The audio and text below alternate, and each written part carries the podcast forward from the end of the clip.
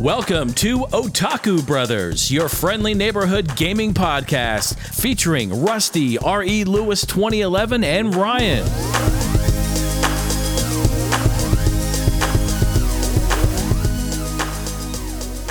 Hello, everyone, and welcome to episode 58 of Otaku Brothers.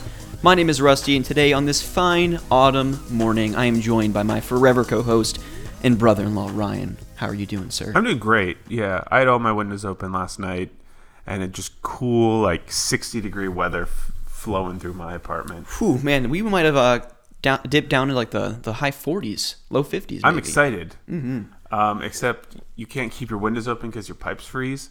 But besides that, it's good. Well, I think we have a little bit ways, a little ways to go before we get to that dangerous territory, treacherous winters ahead. I am drinking some fine Twinings lemon and ginger tea mixed with a little bit of organic honey for this show, which is going to be a packed episode, Ryan. Yes, it is. We have a lot to get through. and in case you guys care, I'm drinking black coffee and poison juice. And poison juice, Ryan, for the listeners that don't know, what is that? It's aspartame. Spoonfuls of aspartame. basically it's little crystal light packets, you know. What flavor you got today? Uh, raspberry and joy. Sounds tasty. yeah. So, if you haven't been following the Discord, or if you're not on the Discord, it is uh, an area. It's like a forum. You can actually pop in there, ask us some questions, get in on the discussion. Last night, I dropped a little note to the listeners, the dedicated listeners, if you will. Chronolink 91, calling up Logan, the- Sean Hamborski. Oh, I shouldn't have said his last name. That's okay. Sean doesn't mind. Sean Hannity. That's literally his uh, his Discord name. His, I think is his name. Uh, it's beside the point. I dropped the message in there. He lives in Kentucky. He does. Fine town. like a mass and a cold. That's right. Anyways, I dropped a note in there, kind of just getting a feel for how the listeners feel about potentially taking this podcast into new territories. You know, it, it's no secret that Ryan and I have recently been. Uh, We're taking it to space. that's right. No, The but frontier. The language has been a little bit more colorful, if you will. If you've been listening since day one, you knew that I would bleep it out with like an R two D two noise or something like that. Yeah, for like two episodes. I love it that like in the Discord you're like, yeah, for men like for episodes. And I was like, it's been like at least one or two, and then we just said screw it, like swear less. Yeah. So, full disclosure, when Ryan and I have conversations outside of the you know the realm of the podcast, we're not like sailors. We're not swearing profusely. It's not over the top. It's it's purposeful. It's intentional when we swear. It's to add emphasis to things that we're saying. And you know, I made a joke the other day because I think I spoke about it a couple episodes ago when Ryan and I I had to take him to the airport because he had a business trip in Chicago. Listen a few episodes back to see his uh, crazy story about getting lost in Chicago. Yeah. But anyways, we had this long discussion about a whole slew of random topics. One of them being Stalin and Hitler, and who was well, Stalin was worse. We you know we came to terms with, and and I wish we could have recorded some of those conversations. And even a couple days ago, when uh, when we went to see the Joker, which we'll get to here shortly, Yeah. we were having really deep conversation about Catholicism and. Um, the Catholic Church and things that have been going on in the Catholic Church and all kinds of stuff like that. And I was saying I wish we could hook up our mics to my dashboard and just record these conversations because Yeah. we have really excellent dialogue with one another, but we swear. Like that's just, you know, and if we want this podcast to be kind of true to who Ryan and I are and true to what we talk about and how we talk outside of the podcast, we might need to flag it as ex- explicit. And again, we're not doing it excessively, but I want to be fair to listeners that are new and even longtime listeners. Um, that if that's not what you're looking for and it's not you know appropriate to What's the Uh, your ears. Of explicit to non-explicit? well, it's it's purely I think listener dis- discretion. Yeah, I mean you can flag a podcast on iTunes that's listed as clean if they're swearing. Is Joe Rogan explicit? Absolutely, you can say whatever you want on that podcast. That's true. yeah. Okay. Does he have a little tag? I've Yeah, it, it does say like parental advisory explicit. Ah, okay. Um, Because we don't talking about anything terrible. Like we don't go into like sexual stuff or like let's here's how you murder people. It's just like a few swear words. I mean, it's I a podcast. Know, I don't know how podcast. It's a podcast about video games, folks. Like, yeah. I mean, you listen to the All Gen Gamers podcast back in the day. I listened to Nintendo World Report, which is an outstanding podcast. You can check them out. There's a lot of podcasts that I listened to heavily back in the day. Um, Jumble Junkie, what, what was his podcast? I can't remember. Um, Operation Kill Screen. That was back in the 2010 to 2013 days or something. Um, but yeah, I, th- I want to be fair to the listeners, both new and old, that uh, yeah, we might be taking this. We will be taking this to the explicit territory, okay. Ryan. Just already decided. Yeah, I think so. Okay. I think it just makes sense because You post it, so I do what you want. well, yeah. Again, I want to make sure that it's Yeah. abundantly clear what people are getting into when they click download. That's fair. And if it says clean and we open up the podcast and you're screaming and yeah, sorry about that, guys. Was that last week? that was last week. I think that was last week. We got some messages. We're like, you scared the crap out of us. Yeah, well, it was funny because Logan was actually lifting when I, he was listening. I literally laughed out loud in my cubicle. when I sent you the message. You sent me that message, and I was just picturing like he's going down for like a bench press, and then all of a sudden I just scream, and he's like, whoosh, Yeah. and like just pumps out like seven hundred pounds. yeah. because I scared him. Well, he said he'd like to give you one dollar. Yeah, so, thank you. Yeah, he'll send. That's actually in the mail right now. Okay, Snail mail. yeah, so I'll, I'll frame it. You'll get that in about a week. Ryan, we should probably just dive right into the episode. All right. We've got we want to talk about the Joker. We will do both non-spoiler and spoiler episode. We'll make that very clear before we dip into the spoiler territory. We also wanted to do back of the box trivia. So mm-hmm. Ryan picked 8 games, I picked 8 games. We'll go back and forth with one another. Whoever wins rules supreme of this podcast. Okay, fair enough. Supreme Leader. And we also are going to do the final 10 hypotheticals at the end of this episode. And of course, we got to talk about the games we've been playing recently. We don't do an episode where we don't talk about that. I know for me, Ryan, I have a very interesting game to discuss, Yeah, I'm excited to hear about it. which we'll get to later. Ryan, what did you think about the Joker? I thought it was a great Joker movie. Like it mm-hmm. was a great origin story for the Joker, and that's how I'd want it to be laid out. As far as isn't it an enjoyable movie for everyone? No. Is it uncomfortable? Definitely yes. Um, it. I don't know if I'd want to see it again anytime soon because it takes like an emotional toll on you. It does. Um, but yeah, I thought his acting was amazing. Yeah, I thought jo- Joaquin Phoenix, of course, who's playing the Joker in this case, he did an outstanding job. I thought Todd Phillips, who has previously directed the Hangover movies, coming from extreme over the top comedy to very dark, depressing, realistic take on a mentally unstable Joker, is quite a shift from a Yeah. director's perspective. And I thought he knocked it out of the park uh, as a director. I thought the cinematography was brilliant. There were certain scenes, the way they shot were just like left you just like, oh my gosh, that was so perfect. Yeah. And of course, a movie is only so good no matter how you shoot it as the actors that are portraying those those, those roles. And Phoenix just really brings such a new perspective to the Joker. And of course, all the comparisons are going to be made of who's the best Joker. Is he as good as Heath? And I don't even think you can. I mean, you, of course, you can compare, but it's so challenging for me personally to compare because they bring such strikingly different takes to the Joker. With mm-hmm. Heath being more this grungy gangster type role, and Joaquin is just a very depressed man who finally, because of some of the things that he does, begins to b- become noticed. And then he gets this sense of power and belonging because of that. Yeah. But for the, what it takes for him to get to that spot is just horrifying. I think they're on the same level. Like you can compare them, but they're in different parts of the timeline of that character. So like Joaquin Phoenix's portrayal was kind of the conception of the Joker, mm-hmm. what he was before and what he is now. And then if you skip down like 10, 15 years after he embraces everything is where Heath Ledger comes in Yeah, that's true. because that's because Heath Ledger is kind of Joker's come into his own, understands who he is, and kind of he doesn't really have a a drive besides just anarchy and chaos. But like, I think that's yeah further down the timeline. Mm-hmm.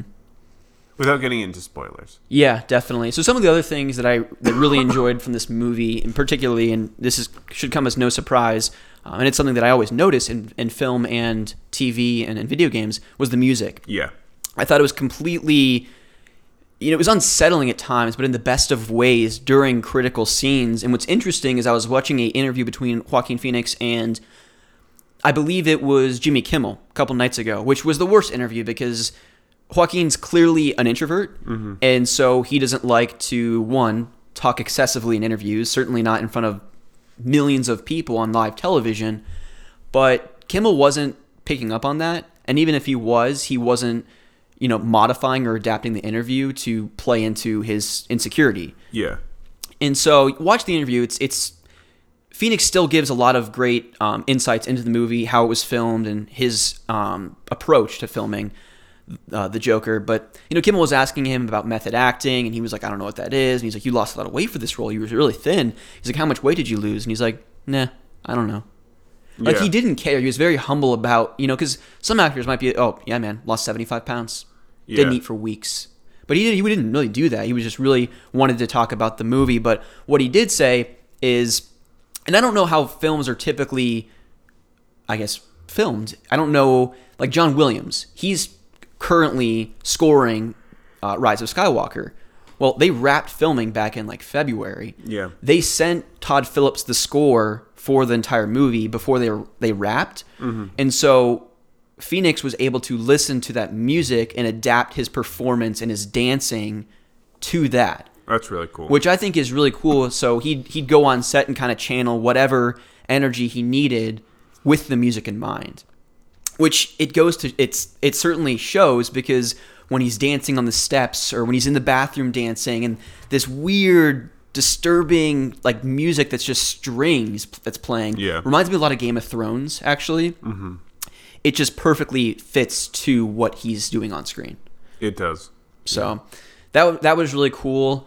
Um, There are a lot of nods to other Jokers. There were, and I think this is when repeat viewings kind of are necessary, and certainly just reading online in, uh, online articles to call out like, oh, this is a nod to s- such and such as Joker. The only one in particular that I got, I'll probably have to talk about in the spoiler section. Um, but for me, it was a nod to Jack Nicholson's Joker, Yeah. which was pretty neat.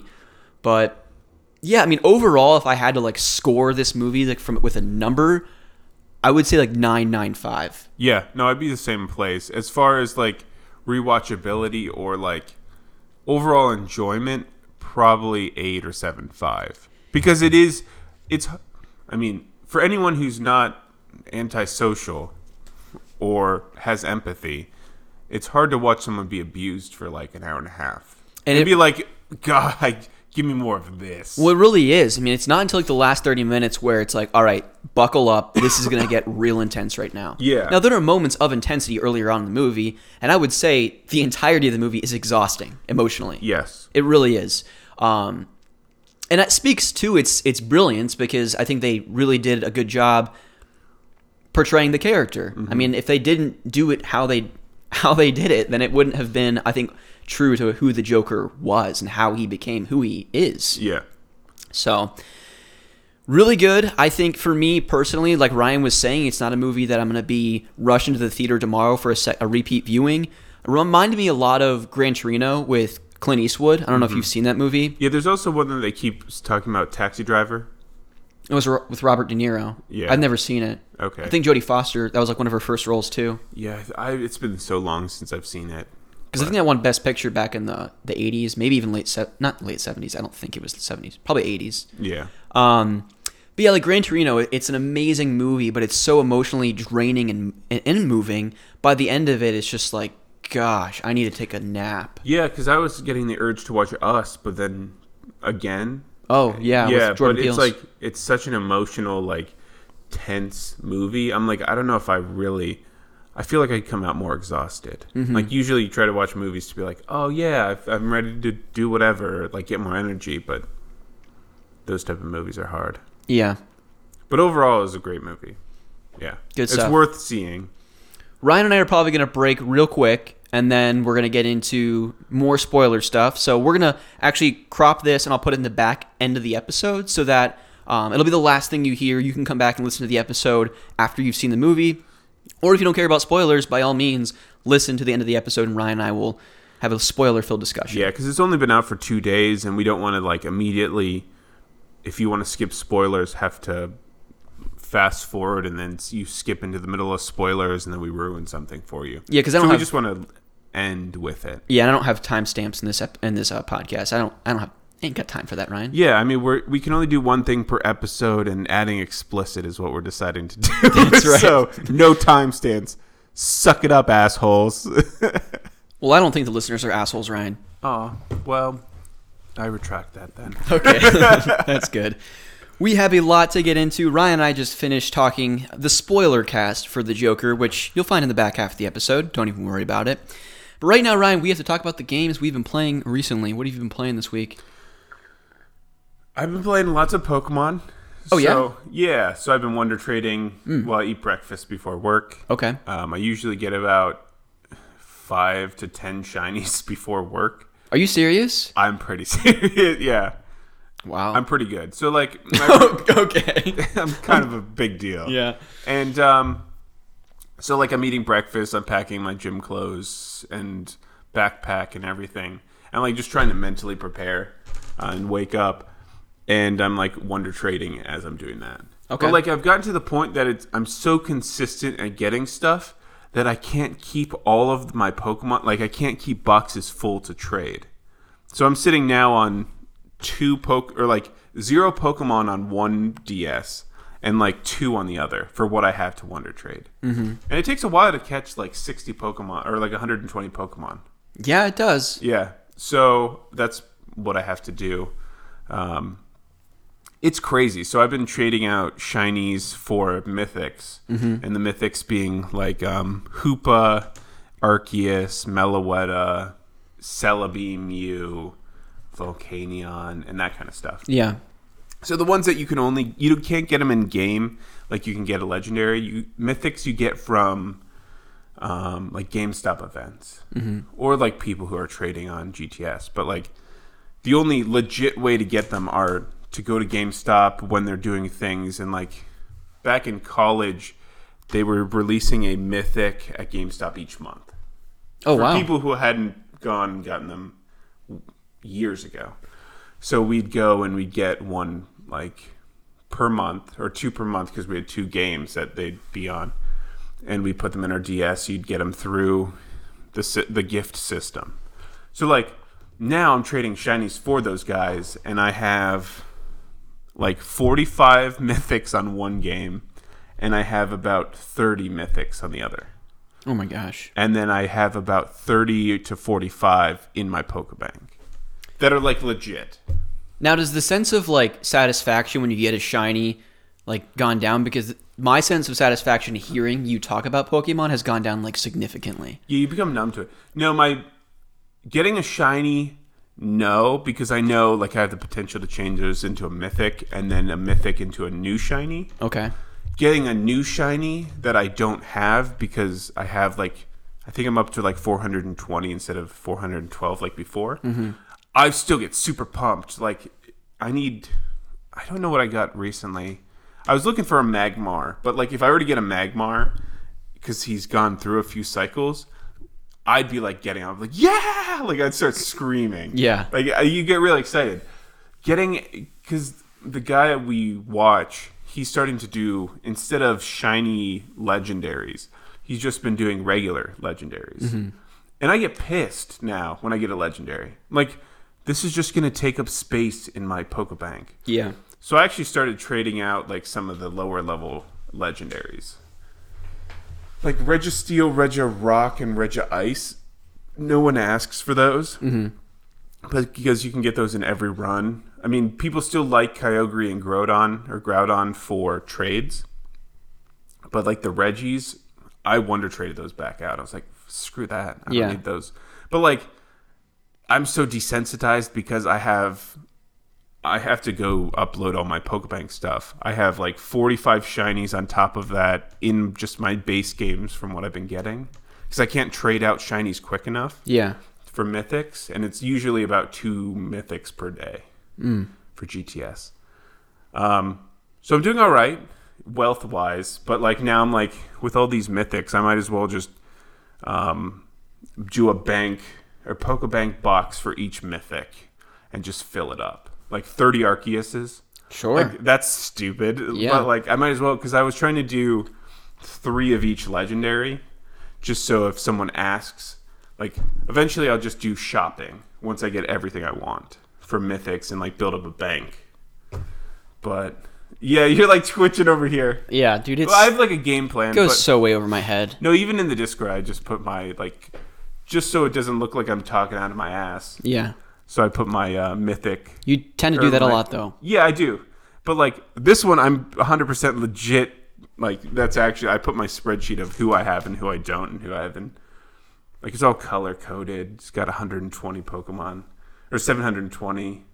Check that out. It's a good resource on the Discord. Ryan dropped his shiny Excel yeah, spreadsheet. also it's it has a link to the um, what is it? The dark Google web. Sheets. Oh. where it has all yeah the dark web. Okay. Yeah, the Wikipedia where you can buy drugs and guns and illegal Pokemon. yeah. What am I doing to this mic? I don't know. And um, yeah, so that's there on the internet now. Um, yeah, I also have more importantly, I've been playing Monster Hunter. Oh gosh. So I think last time I don't know how far I was, maybe seven or eight missions in. I think I think so. Um, I'm now 18. I'm on the 18th mission out of 23. so I have five more missions in the main story. I just so the cover of Iceborne is Nergigante, which is kind of the um, Monster Hunter World flagship monster. Yeah. He's a big spike, like spiky dude, Sure. I trust you, Ryan. and uh, that's Lauren.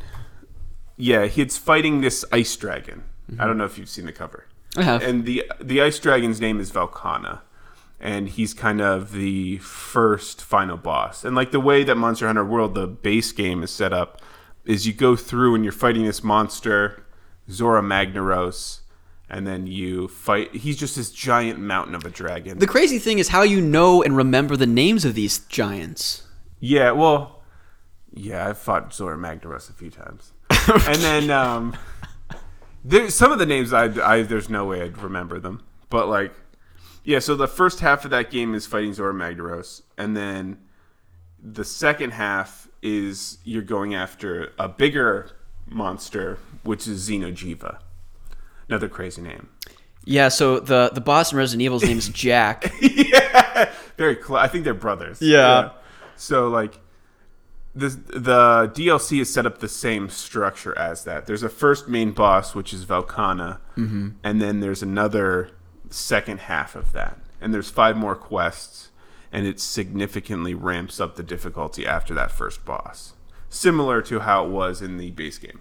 Gotcha. So I just beat Velkhana last night, and now I'm. So there's this thing called the Bazelgeuse in the base game, Okay.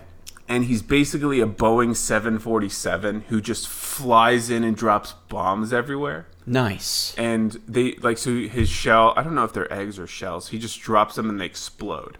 And there's a notorious mission once you get into after Xeno'jiiva. After you beat that, it's two tempered bezel geese. So it's like two of them flying around, but they're tempered, so they're just they do way more damage. Okay. And it's just two basically airplanes dropping bombs, and they dive bomb and just like explode. So now after I beat Velkhana, the current boss I'm on is a seething bezel guys. Bezel goose? Bezel goose. Okay. And uh, this one is in master rank. They have more health. They do more damage. And this is a variant of a Bazelgeuse.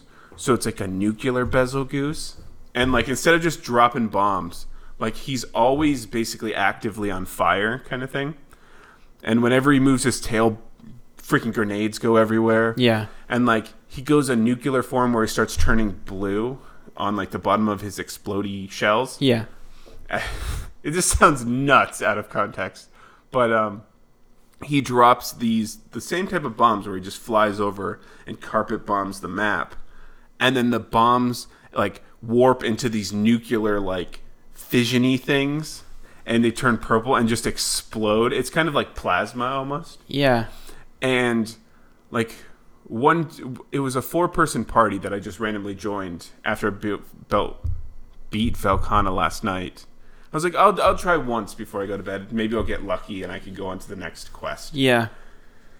Yeah, one guy died, and then he went nuclear towards like second half of the fight, and then he dive bombed as he was nuclear on fire and just killed two people with his dive bomb, and we lost the fight. And I was like, holy crap, this is going to be a pain in the ass. Interesting. Yeah. Yeah, so it's a lot of fun. Um, my old roommate, I think I said it last time, he got rid of his PS4, so we had to start over. And we had been grinding him up through high rank, which is the basically the end portion of the base game. Mm-hmm. And he had been farming Nergigante, like a gem, which is like the rarest portion of it. So like you, most monsters have a gem. So like you need the Nerge gem, and like there's a large wyvern gem which has like a family of monsters, and then horns and like tails are the hardest thing to get.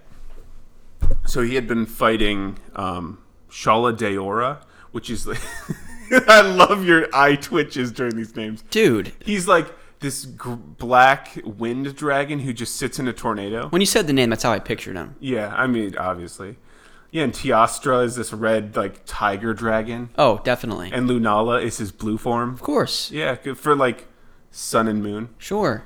Yeah. So anyway, Shala Deora, um, he had killed him a few times with Ben, and he needed three horns, which is a rare drop, and usually it takes like four or five. And Ben had gotten one or two horns on his attempt. Does this have vodka or water in it? And um, It's water. Too bad. You'll need some vodka. Gosh. And um, so he goes into the first mission with Kushala Daora with me. We kill it in like seven minutes. He gets three horns, everything he needs. We go into a Barioth, which is like this shell thing, and he gets a Wyvern gem. We go into our first Nergigante. He gets a Nergigante gem, and like his luck was just crazy. And it's all because I'm awesome, Uh, yeah. obviously. Um, and then the we had another one of their friends join, and like the first mission we did with him, he got a Nergigante gem. Nice. Yeah. So he's now he just started master rank.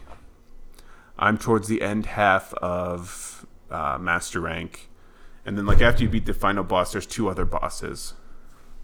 And then the f- so like I'm hunter rank, probably like 18 now I think, or master rank. Um, and then like you're level gated, so I'm probably around 30. Okay. You don't get to fight some monsters until like master rank 100, Oh, which is like end end game. How long do you think it would take you to get that? Get there. Well, I'm hunter rank 118, and I've played like 260 hours on this one character. Okay. But it was hilarious. So, like, you can see each other in the gathering hub, which is like this top portion of the. Like, you just sit around and you can do missions and stuff together. But you can actually see what the other people look like. Usually in the world, you can't. So, like, you go into the gathering hub and you can see people's armors and see who's in your your squad. So we went up and like, I guess I came to the realization that this is a JRPG and like, it was us sitting in a hot tub and then there's like different animations that you could do and it was toggle your armor. So it was just us three dudes sitting in the hot tub just as like shirtless dudes in just shorts.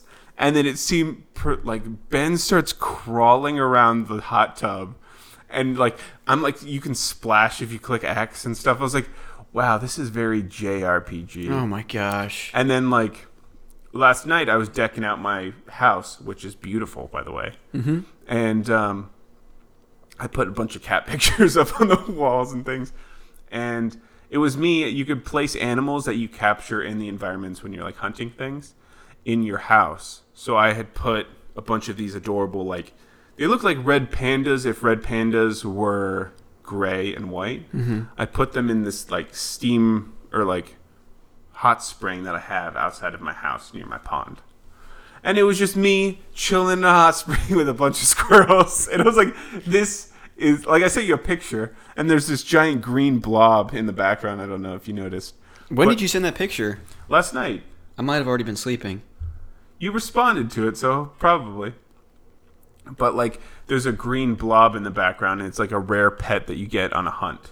So there's like these vigor wasps, and they have like a green bubble that are usually relative size. Oh yeah, I did And- respond. You said uh, chilling with my squirrels in a hot spring. Yep, as people do. And then you said, "Yeah, I do that on Wednesday." I said that's usually a Wednesday endeavor, but I can, but I can appreciate the Friday squirrel chilling. Yeah. So, yeah, it's a lot of fun. It's such a good.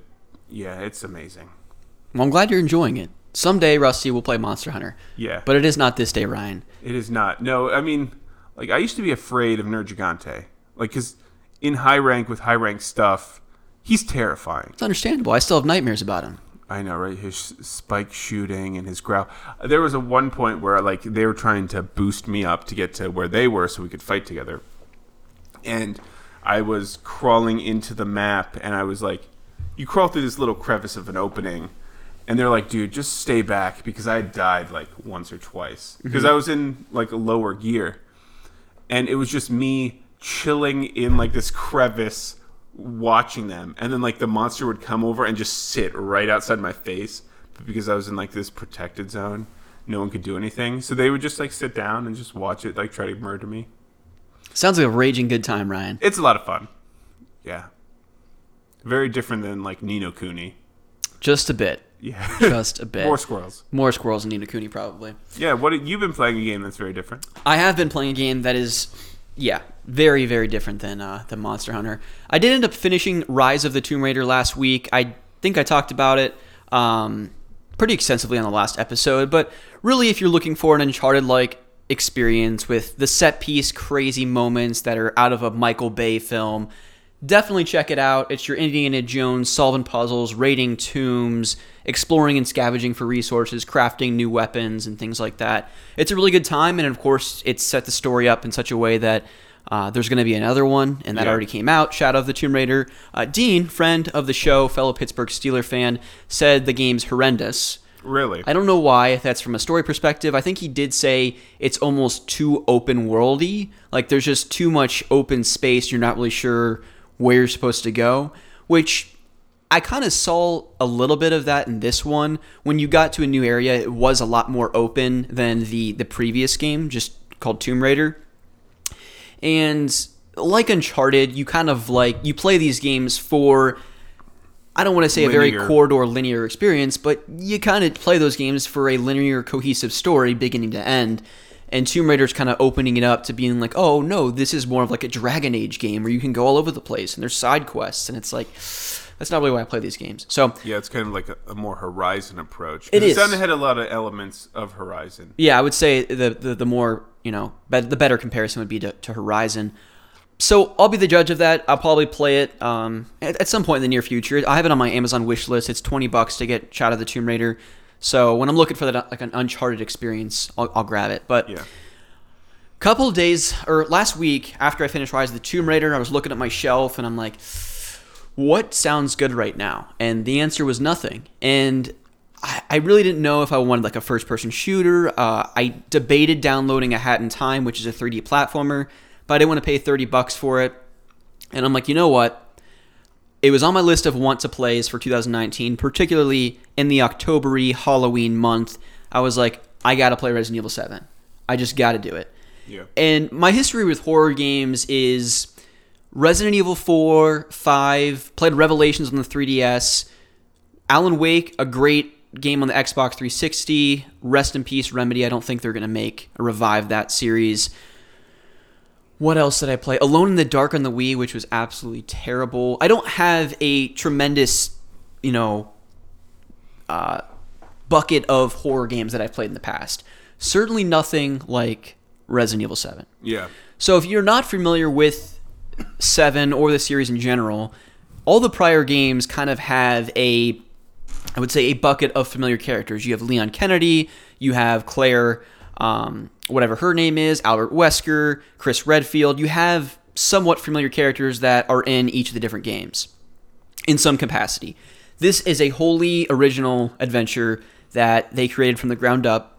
There's no reference to uh, other characters from other series, at least that I've seen thus far, and I'm about 50% of the way through.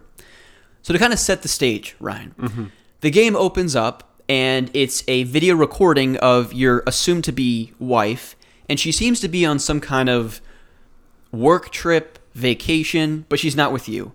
And she's expressing her love for you, how much she misses you, the whole nine. Well, then the camera kind of pans out, and it's her on a computer in this weird, dark house taking another video of herself saying, Ethan, if you see this video, do not come looking for me. And so you're like, huh. Well, then the scene cuts, and you Work s- must be rough. yeah, the scene cuts, and you see this guy driving this car down this old country road, and he's talking to someone on the phone, and it's three years after she she'd gone missing, and so that video went viral, and you know she's apparently still alive, or so you hope. Mm-hmm. And you're driving this, down this country road, and you cut off and go down this long narrow path and you park your car outside of this house. And the atmosphere in this game is outstanding. It's unlike anything I've played, certainly in a horror game. Um, but atmospherically, Ryan, if you if you you know we have a lot of backcountry roads in the state that we live in with Yeah. cornfields and everything like that. If you're driving down this this road and you see this this forested area, right, and then you see this gated fence with a rusted sign that's kind of unhinged, a few screws loose, it's hanging down, and it says private property, no trespassing. This is kind of the house that you would imagine Yeah. coming to if you ended up trespassing and going down this this path. So you park your car, you walk up to this house. It's really gross. Clearly, structurally, it's falling apart. The the walls are kind of bowing in. It's just not not a good place. So you're walking through this house and you're picking up objects. There's pictures all over the place that you can kind of pick up, inspect, spin around. There's writing on the back of them and things like that. You walk into the kitchen. There's like nasty intestines on the, the kitchen table. You open up the fridge. Everything's rotting and molding and disgusting. Well, eventually you find out that your wife is somewhere in the house. Do you know why you knew to go there? That's an excellent question, actually. I don't know how we knew how to get here specifically. That might have been, In that three years somewhere. well, yeah, that, and it also could have been, That's something they're gonna explain. Maybe well, later that too. But when he was on the phone with someone in the beginning of the game, I'm not sure if he talked about that or not. I can't remember. Yeah, because I mean, like, hey, where's your wife? She's down. in- Maybe maybe she's with her parents. She's- like maybe she's on vacation or ran away with a mailman or whatever. But like going to the most creepy abandoned house on the like in the driveway, well, she's in Louisiana. But again, I don't know how. known for their horror. I don't know how he knew to go to this house. Okay. Whatever. He ends up going down to the basement and he sees his wife sleeping on this cot in this jail cell. Well, he opens up the jail cell, goes up to her and is like, "Mia, what what's going on? What are you doing here?" And she's just like, "Oh, hey Ethan, why, why are you here?"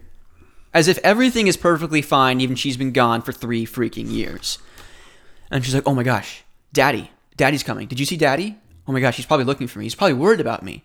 And you're thinking like, "Daddy? Is that like some sexual innuendo? Like, are you seeing someone else?" She's like, "Follow me." So you follow her. You have to kind of sneak your way through all these pipes, and you come into this area. She sits on the couch and just needs a moment to rest. And you're like, "Okay, that's fine." You walk into the next room that's just littered with porcelain dolls on the walls. And you're like, this is messed up. Then you hear a ruckus behind you. She screams. You run back. She's gone. This wall had a secret doorway. That's clearly where she went. You're like, all right. So you walk up this, or you walk into this doorway, you walk up these stairs, and you enter this new hallway. Things get freaky because now you're worried about someone popping out at any instance because there's no music, there's no ambient themes going on. It's just nothing. Is there music in the entire game? silence? Yeah, there's like some kind of ambient sounds, but Okay, nothing. so this is silent. I don't think you can like listen to the Resident Evil 7 soundtrack Okay. on nothing I'd be frequenting Yeah. on YouTube when I'm working. So you walk into this bathroom in the hallway and you find, you know, like some first aid stuff that you can later apply to yourself when you're getting shot in the face or whatever. And then you hear a door creak open and you're like, "Oh shit." You look down the hallway and you see the doorway to the basement that you just left open and you're like, "I'm pretty sure I closed that." You walk over, you open up the door, and you see your wife crawling up the stairs, and then she stops halfway through. And you're like, what's going on here? I don't like this. So then you start walking down the stairs, and then she jumps up in your face, clearly freaking possessed. Her eyes are like black, like her pupils are Yeah. purely black, and she's like screaming in this dark, like voice, like she's clearly possessed by some demon. And you're like, holy shit. So you start trucking it the other way, and you go into the bathroom, and then she kind of just disappears. You uh you you scroll Instagram as you're taking a shit in the bathroom. you know, you play a game like Skyrim, right? And it's kind of freaky because you're out in these open, you know, environments, and then you hear a bear, right? And you're like, oh shit, there's a bear somewhere near me, Yeah. and he starts fucking chasing you, and you're really scared, and it's, it, but you get away, or you shoot it with a couple arrows, and you're fine. yeah.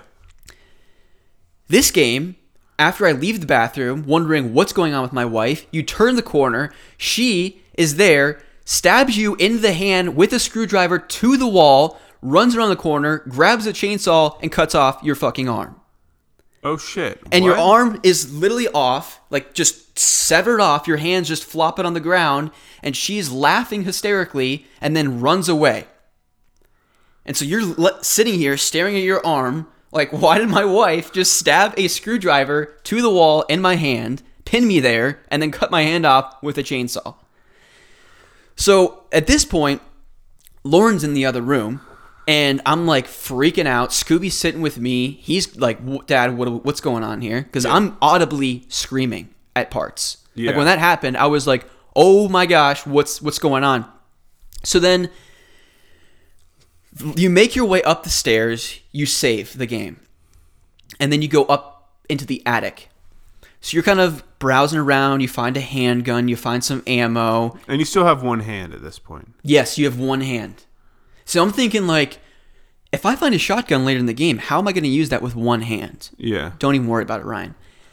So I walk into this area where I see a ladder going out a window, and I'm thinking, okay, that maybe that leads outside. I can find another room to get into and find out what the heck's going on, or just book it and get the hell out of here, which is what I probably should have done when I parked the car and saw the house to begin with. He's committed, Ryan. He's a married man. Yeah, I was gonna say, wow. So as you're walking up this ladder, not two seconds into your casual walk, she chainsaws the window open, jumps down, is laughing hysterically and running towards you with the chainsaw, trying to saw you in half. You shoot her like a million times, and then she drops seemingly dead. And then this old man walks up to you, smacks you in the head with a shovel, and says, Welcome to the family. And you're just like, wow, okay. Screen fades to black. Yeah. You wake up and you're sitting at the table with this old man, his wife, their son, who's absolutely crazed, and their grandma, or probably his mom, in a wheelchair that looks half dead. Mm-hmm. And you're not eating like pork chops and sweet potatoes and corn as you would hopefully eat in the South, maybe some fried chicken. You're eating like cow and pig intestines that's just flopped on the table. There's no beers to wash this down. There's just nasty, murky water. And intestines is not a fun thing to eat. No, I wouldn't think so. And you you can speak to that. Yeah, it's you can not fun. attest. So the son's making a ruckus. He's like absolutely crazed. He's saying a whole bunch of nonsense. The dad tells him to shut up, and he doesn't shut up. So his dad walks over, takes a cleaver, and just cuts his son's hand off. Nice. You can relate. And then they basically call you an ungrateful bastard for not enjoying the meal, and they all get up and leave. And that's when you kind of just bust out of the chair and you're set off on this crazy, ridiculous adventure. so I, I want to know what happens next. So what happens next? I'm invested. Are you really? I am invested. I want to know what happens because I'm not going to play this. okay, so you find a save point, which in this game there's like uh like tape Orbs players or whatever. Tape players. Oh, okay. Typically, it was a typewriter in previous Resident Evil games. So in this, it's a um like a tape recorder. Mm-hmm. So you you're in this almost bunker like area, right?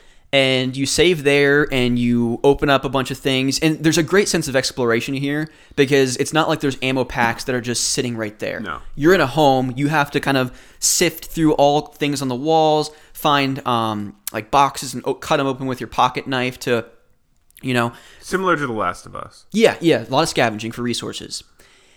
And so you get more ammo for your handgun.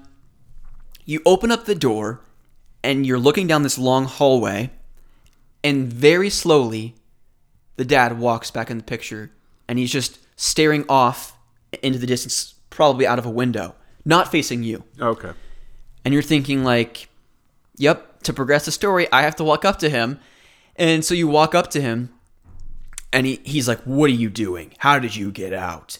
And he just starts like chasing you around the house with this like broomstick with um like you know those things that you pl- uh, plow and sow soil with Yeah. that has spikes on it. Yeah. It was like that, but there were like nails Like attached to it. tiller, A- kind of. Exactly. He starts chasing you around the house with that. So you think you kill him because you shoot him like 500 times in the face. But then as you get as you explore f- more of the house and you go upstairs, you find this bathroom, you find a bathtub with nasty black gunk. Yeah, it didn't look sanitary at all. But if you drain it, you get some uh, first aid spray. So Oh, yeah, that's where I want my first aid to be. Well, it's funny. So gunk. after you got your hand cut off, you just uh, dumped some whatever on it. Like it looks like water. Neosporin. I think it's actually Michael Jordan's secret stuff from Space Jam. Oh, okay. Yeah, and so you put Michael Jordan's secret stuff on your hand, and you're magically fine again. I was gonna say you have two hands, like in when I saw you playing. Yeah, so they actually sewed your hand back on. Oh, cool. That's very very work. courteous of them very kind of them and so you hear someone walking behind you and you turn around and it's the dad he picks you up half of his face is blown off you see his brain and he proceeds to chase you around the house multiple more times it's not until much later in the game that you actually confront him with a chainsaw quite literally saw off his entire torso and upper body. He turns to a puddle. Ryan no one's ever really gone right? Yeah. Luke Skywalker made that abundantly clear in the Rise of Skywalker trailer, and this guy is no different because later in the game, when you find your wife and you think you're gonna es- save her, escape, get on a little lifeboat, and get out of there, this gargantuan venom-like spider monster with like 500 eyes on his body takes you, rips you out of the place you're in, and then you have to fight him again as this gargantuan monster. But before all that, Ryan, so this game is kind of in, in sections with each family member. So the first section is fighting the dad. The next section is fighting Marguerite, who's the mom, which was super freaking scary because Is that the bug girl? yeah, so she has a lantern that can um, basically spawn like these nasty mosquito bugs. Well, when you go into this house on the like a swampy area, you go into this little outhouse place. You know she's in there because okay, maybe let's let's backtrack again. I'm getting excited, Ryan. There's VHS tapes spread around the house. You can play these VHS tapes in the player and then it'll zoom in onto the TV. And then you actually play out these scenarios as the character based on the tape. So the first tape that you play is actually Mia, your wife. And so when you play the tape, it's her running away from Marguerite. Okay. So she chases you into this house. You cross this bridge with all these babies, these baby dolls like hang up and strung up. Really creepy stuff. So you run into this this place, this little warehouse um, on the water, and she's chasing you, saying all kinds of stuff. You ungrateful bitch! Like we were gonna make a home for you, and all this like other kind of crazy stuff. So you're freaking out. You're kneeling down, kind of walking around. She's chasing you with this lantern. Well, you eventually find this hole in the ground. You jump down. You think you're safe. You're not safe, by the way. You start crawling in this hole on the ground. And once you get to the very end, you see an item that you can use to help you. I can't remember what it was, maybe a, a knife or something like that. Okay. You pick it up, and then your lighter goes out. And then you just hear like something's coming up towards you. And then as soon as your lighter gets lit back up, she's like right in your freaking face. It reminded me of um The Visit. Yeah. M. Night Shyamalan's The Like Visit under the house. with those two kids, they're playing tag, and then the nasty old woman is like chasing you, like running really nasty, like a spider almost. Yeah. That's basically what this scenario was like. that was such a terrifying like. So when she when when the you light your lighter again and she's like right there, I screamed so loud. I bet. Scooby like jumped. Lauren came out and was like, This is not okay. Scooby, come with me. She took Scooby in the room, and then I was all by my lonesome. But I literally could not play this game without a companion. Like the entire time I was playing it, Scooby was right under my arm, either laying on my lap or chewing a bone on my lap. And I'm just like sitting here playing this game, scared out of my mind. And I will admit, so one, I'm not playing this in VR Yeah. because I'd probably would- die. Two, Why'd you pee yourself playing games? Oh yeah, you know. Two, um, Pete did a stream on Twitch before I was watching him consistently, before I was subscribed, back in I think last January. Okay. Not of this year, but the year prior, 2019 or 2018. And it was an 11 hour stream of him playing this game called, it was it was two parter. It was an eBay stream, and he was also playing Toreba, which this is this Japanese crane game. It's something you play online in real time. You put real world dollars, control on your mobile device or iPad, this this um this crane to try and pick up these items. And if you get the item, it's like plushy dolls and posters and blankets and all, all that kind of stuff. If you get the item, Japan ships it to you for free Yeah. and it's also like a little addiction. Like some people, Yeah, that's you were talking about that with um, way long time ago. Yeah. on uh, the when we had him on, oh yeah, we did talk with Pete back on episode nine. and then you guys were trying to convince me to download one. That's And right. I did, and then I I deleted it It's quickly. it's dangerous territory. But anyways, he plays, of course, very relaxing video game music while he's doing that stream. So while I've been playing Resident Evil in the more intense parts, I've literally been listening and watching that, or at least having it on my computer while I'm exploring these houses, because it's it's night. It's like a nightmare going through this he house. played in VR, Pete did. and was he terrified? Well, that's not the stream I was watching. Oh, okay. I'm watching the Toreba and eBay hunting. Yeah, stream. yeah. Have you seen him play the terrifying stream? No. Stream? No. Stream? Jesus. No, That was brutal. no. okay. Um, but yeah, so I've killed. Well, I thought I killed the dad. When did he kill the mom when she freaked out at you? Yeah. So what ends up happening? That's the that's the video with Mia, and then she ends up getting pulled away, dragged away by Marguerite, and she's basically screaming into this recording, saying, "Ethan, please help me." Okay. Then it flashes back. You're Ethan again. Tape over.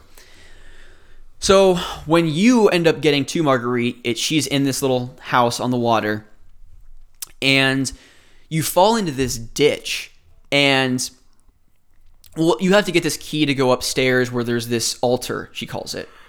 And you have to find this Raven key to unlock it. Well, once you find the Raven key, you walk up the stairs. The mom comes out of nowhere, freaks you the hell out, pushes you into this ditch, and you have a flamethrower, which is the only thing that can really hurt her and her little bugs. Yeah. So she spawns them with this this lantern of hers. Well, you are shooting her repeatedly with this flamethrower. She falls into the ditch, and then the ditch starts rising with this black, nasty water. So you climb the ladder, you get to the altar. She's seemingly dead, but again, mm-hmm. no, one's, ever, dead, in this game. You walk up the stairs, you unlock the door, you see this altar, you open up this box, and it's like this decrepit, almost mummified baby. And you're like, what the heck is this? You grab it, the phone rings. So in this game, you're constantly being guided by Zoe, who's the daughter of this psycho family. Okay. She realizes that they're absolutely nuts. She probably needs to get away from them because what they're doing, and there's a lot of story exposition that is not really explained if you're not picking up documents, reading notes, reading things that are written on the walls, explaining some of the experiments that this family's doing. Yeah. I still don't have a clear idea of what's going on. I'm getting a better idea now based on what just happened in the story. Yeah. I think I know what's going on, but I don't want to spoil it for the listeners. Okay. But anyways, they're performing experiments on people. And you actually saw it in real time because earlier in the game, before you had any weapons and the dad was chasing you, mm-hmm. there's someone knocking on the door. Well, you look through the window because you can't get out, everything's locked. You see a police officer, and you tell the police officer, You gotta help me. This family's trying to kill me. Of course, he's just like, What are you talking about? And he's like, I heard, I got a call on suspicions of some crazy stuff going on out here. You know, what's going on? And he's like, Hand me your gun. The police officer's like, I'm not handing you my gun. He's like, I'll take this pocket knife, meet me around front in the garage. You're like, okay. So you cut the security tape off of this uh, this box. You are able to open up the garage door, go into the garage. You're talking to this police officer, and you're like, bro, you gotta help me out. This family's crazy. They have my wife. They cut off my hand, and he's not believing any of it, even though your hands. Well, I guess your hands attached at this point, but Yeah, you tell them that they cut your hand off. Look, they sewed it back on. Here's the stitches. While you're telling him this, Daddy walks up behind him and sticks a shovel right through his skull, cuts his head right in half. He falls on the ground. He's hacking him to death with his shovel, which leaves you a solid three and a half seconds to run around and find something to whack Daddy with. Well, you find car keys sitting on the, the, the drawer there. You get in the car and drive your car right into Daddy like seven times he gets out or he gets up the car like explodes and he turns into like a burnt crisp but you somehow get away and he's like laying there on the ground hopefully dead but he's not So this was after or before he turned into like chainsawed paste. this is before that Okay. yeah So then, how did you end up with him in that like spidery form that we just watched you beat? um What led up to that? Because so you end up finding mia again in the basement and then she's taken by the son at this point so Okay. so now I've not fought the son yet, but I've played some of his psycho games um, that he's kind of like led me on, and eventually you make your way back outside, and then you walk onto this pier. You find this outhouse, and that's where they're at. Both Zoe and Mia are tied up okay, and then the dad, you know, the crazy black spider that he is, um, like busts through and says, "Zoe, get back to the house. I'll deal with you later." And he picks you up, throws you on the ground, and you watch me fight the boss battle. Yeah. So he has all these like yellow eyes covered all over his body. So there's no explanation of why he turned into a spider thing. No, but this black nasty moss stuff that's kind of um, enveloping the house and it's it's covering up all of the um, like I guess when you saw those nasty monsters that Yeah. dropped from the ceiling, those used to be humans. They they're now diseased with this virus. Yeah. So conspiracy theory: the government in real life is not telling you black mold turns you into giant-eyed spider things. Well, if you go to Louisiana, you'd find out the truth, Ryan. I know. Maybe we should go there. We'll venture there next podcast. We'll come back and we can't like podcast anymore because we've got spider arms. you know what? Screw it, Ryan. I'm going to um, spoil this right now. Yeah, I was gonna say we can either stop the podcast and discuss it offline, or we can. I'm not doing that much editing. So, what I think is actually happening Spoiler alert for the next like few minutes. to create the serum to reverse the virus, because Mia has the virus, you obviously want to save your wife. Yeah. You need to get all of the body parts um, of, I don't know, Zoe instructs you to get a hand and a head. So, you go and find them on the, like these mummified. Dude, there's an adorable husky out there. Yeah? Cool. Okay, sorry. Hands and arms and legs. So you need to get these body parts to produce this serum. So you go upstairs at one point in the game into this child's room. And right when you walk in, this ball just bounces across the room. And you're just like, "No, I'm not I'm not doing this right now." And of course, you have your handgun and a flashlight.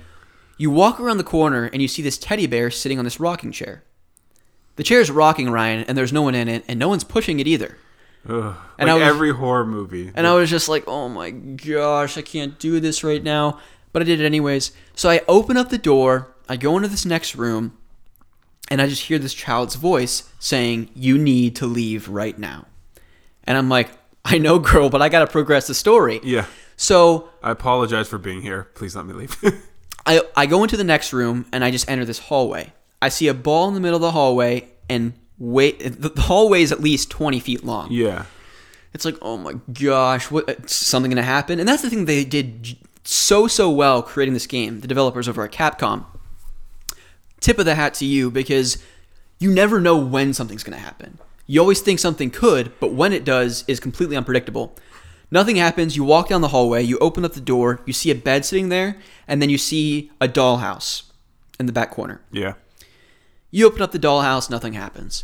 Then you see this little crevice that you have to bend down and go into. And that's where there's this other shrine. So you walk in to this little shrine room, you rip the arm off of this mummified thing, and right as you turn around and you look down, you see the legs of this young little girl. And then they just scurry away and run off. And you're just like, oh my gosh. So you walk out, no girl, just some of those nasty um, venom looking creatures that you have to fight off. Okay. Well, now that I've defeated uh, the dad as a spider, you get on a little raft. But before you do that, you're Wait, given wait, a choice. You ever have to use that altar baby in the box? yeah, that created the serum. Oh, so it was that baby thing and then the Yeah, so arm. Zoe used those parts to create t- two serums, two needles worth of serum. and you use one for you, I'm guessing. No, I used one for Jack, the dad. I think his name's Jack. Oh yeah, yeah. When You go- stabbed him in the yeah, eye, Okay. and then he turned into like dust. So he's officially gone. I hope.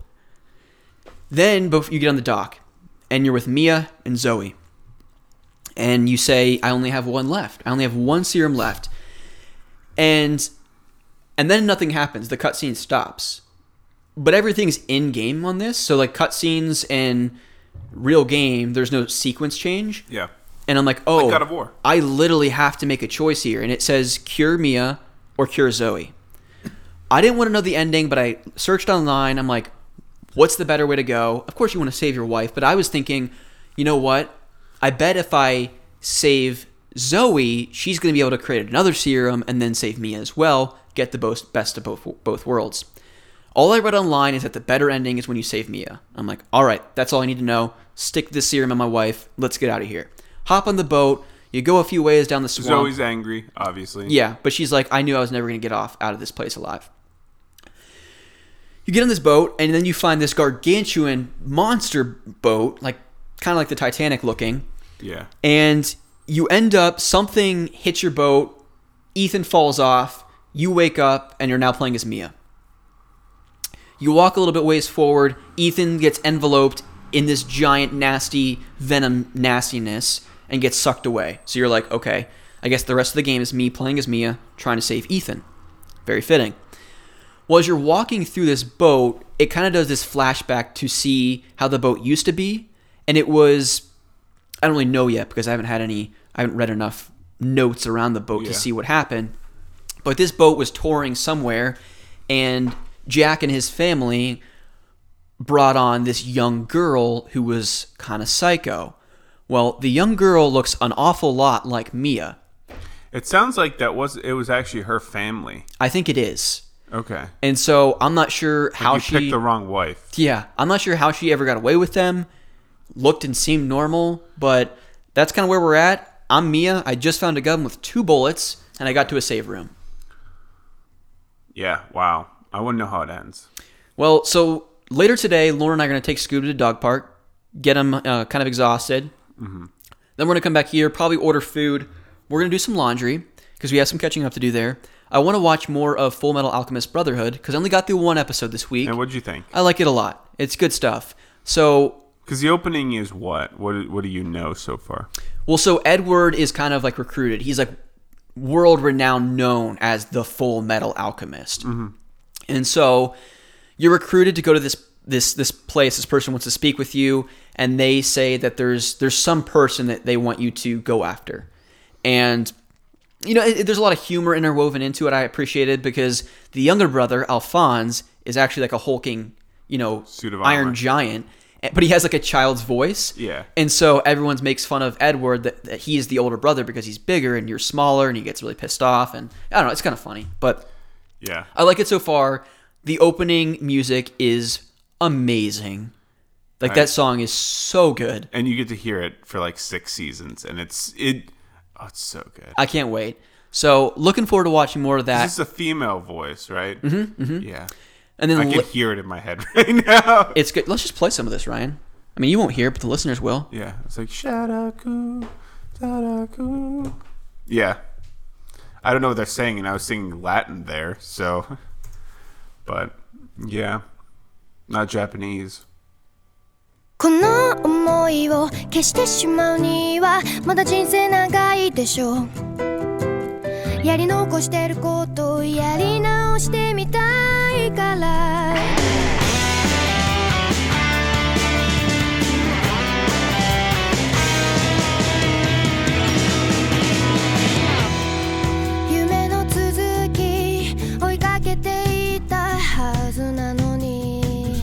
Later and it gets even better. 悲しい顔はやめてよ君の最後は涙じゃないよずっと苦しく背負ってくんだ打ちちめえない感情迷路に誰を待ってるの白いノートに綴ったように Hell yeah. もっと素直に吐き出したいよ Let's go. 何から逃れたいんだ現実 One more rep. Mm. Dude, I just PR'd my bicep curl. Little do you know we look at this podcast. Yeah, it's awesome. Really good stuff. Looking forward to watching more. And then later tonight, I also wanted to uh, potentially finish Resident Evil 7 with Lauren by my side, watch me play through that craziness of a game. Yeah, my plans for tonight are to have Ben over, and we're gonna try to get through the second main boss of, or beat basically the DLC Nice. or Iceborne. So that's Resident Evil 7. So, uh, Yeah, that was interesting. Yeah, I will probably have more impressions and final thoughts next week when I finish it. But Ryan, did you know that listeners could actually write in on Instagram? Really? Yeah, so Things have changed. you can follow me at Ari Lewis 2011, where I post a query 24 hours before we record, asking you folks to ask us something, and then I also tell us to tell tell us to share something because the question that I posed was, tell us your favorite childhood cartoon, which I think it might have been something I've asked before. I can think so. I can never remember. Yeah. I should probably have a bank of these that I can check off, but this isn't a professional podcast, Ryan. This is a mediocre one. Oh yeah. Here we go. Travis, senior executive producer of the show. Been a while since we've heard from you. Hope everything's going well with kiddo number two on the way. He says his favorite childhood shows were Recess, Arthur, and Fillmore. Okay, I've never heard of Fillmore. I have not either, but Arthur was always a mainstay, and Recess was amazing. Now that you're dropping F bombs on air, what's your favorite curse word or phrase, Ryan? I I don't know. Probably shit. Yeah, you say that a lot. Because you, you can use it like, oh shit. Or like you can, I don't know. Like the F word's so, it's very situational. Yeah. It's more of something you place in for emphasis on things. But like, I feel like shit is the casual fuck. It is. Yeah. Which is a sentence I don't think I'd ever utter. But yeah, that, I, I since Jon Snow was a thing, I think bastard. Mm. I always hear that. Like, that's a fun one. But Yeah. I, I, there's less use for it. Or like you can use ass in a fun way, but I think shit is the go-to. okay. What about you? For me, because I've been using it a lot when I was playing Resident Evil, just because some of the stuff that you see, some of the stuff that pops in your face so quickly that it's really unsettling, is just fuck me. What even is this shit? Is what I've been saying like a lot playing Resident Evil Seven. Yeah, yeah. I've been using the F word a lot for some of these monsters on like Monster Hunter. Yeah. It's usually fuck off, fuck off, fuck off, because Yeah. like I'm. Some of their moves they can use like sound or like tremor. Yeah. So you're sitting there and like on the ground, kind of crawling away as you're staggered, and this monster is just looming over you, and you're like, dude, if it attacks me once, I'm dead. Yeah. And like you're online with people all over the world, three other dudes, and if you die three times, depending on like the quest, you lose. You don't get anything. Oh no. So like you these depending on the quest, it could go from twenty to fifty minutes, Mm. right? Depending on the monster, and if you lose, you're just like, we, I just let the team down, kind of thing. Yeah. And like during the Velkhana fight last night, I, I there was maybe two times. I think I died once, but there were two times that I was so close to dying, and I was just like, God, just fuck off. Like I was just fuck, fuck, fuck, and like I'm on mic with like Rick, Ben, and like I'm sure they're just laughing. friends, and they're just like, it must be a rough fight. Ryan, calm down. Yeah. That's funny. like we're having casual conversations, and we're all like playing Monster Hunter, like some of us in different fights, and it's just and I randomly just starts yelling and swearing. You know what would have been really funny is if while I've been playing Resident Evil 7 if I was in a chat with you guys. Just you, like seriously. just like, hey. So you know when Merry and Pippin were at the Black Gate when seemingly all hope was lost in Lord of the Rings: The Return of the King, yeah. and Merry and Pippin like lead the charge and they're just running forward like "Ah!" that's basically me every every moment playing Resident Evil 7. Yeah, I could see that. So all right, let's keep the questions going here. Uh, I'm curious what yours is, Travis. Let us know, or all you guys, like and gals. What is Yeah, your favorite? swear at us. What what is your favorite curse phrase or word? Logan says "A Thousand Ways to Die" is one of his favorite childhood cartoons. Doesn't really seem very That childlike. sounds very child worthy. Um, interesting. Uh, friend from college, I don't think she listens to the show, said Rugrats, Wild Thornberrys, Hey Arnold, two made it a name, LOL. I agree. Those are three great Nickelodeon cartoons. Uh, I actually have the entirety of the Wild Thornberrys and Hey Arnold series over there on the shelf. Good stuff. Chronolink91, Alec, says Doug. I had a thing for Rugrats, Harold, the Wild Thornberrys, but always found Doug to be funny, relatable, and just overall very enjoyable. I agree, Chrono. That's a that's a great show. I would say, uh, it, it's always like the, the the bastard stepchild though. It's never speaking of Jon Snow. Yeah.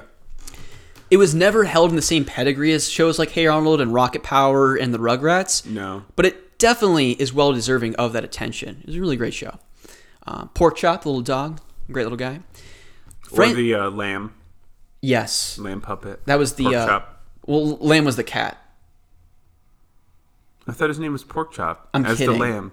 I'm kidding. Forget it. The joke's The over. cat was cat.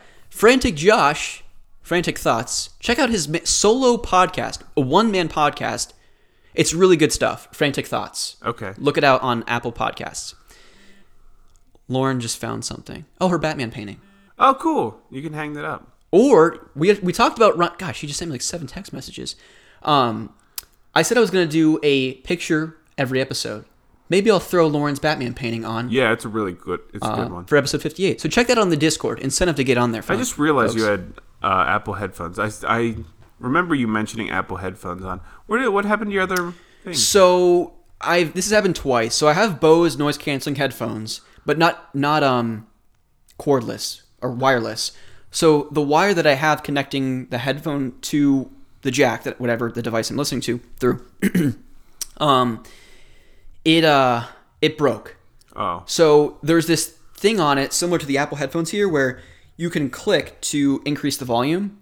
Well, this thing got snapped off somehow. So it's literally just the wires that you're seeing oh, and Scoob like ran past me last night, ripped the headphones out, knocked my Coors Light right onto the the um the carpet, and the headphones um we're done. broke. The worst part of that situation was losing my beer, Ryan.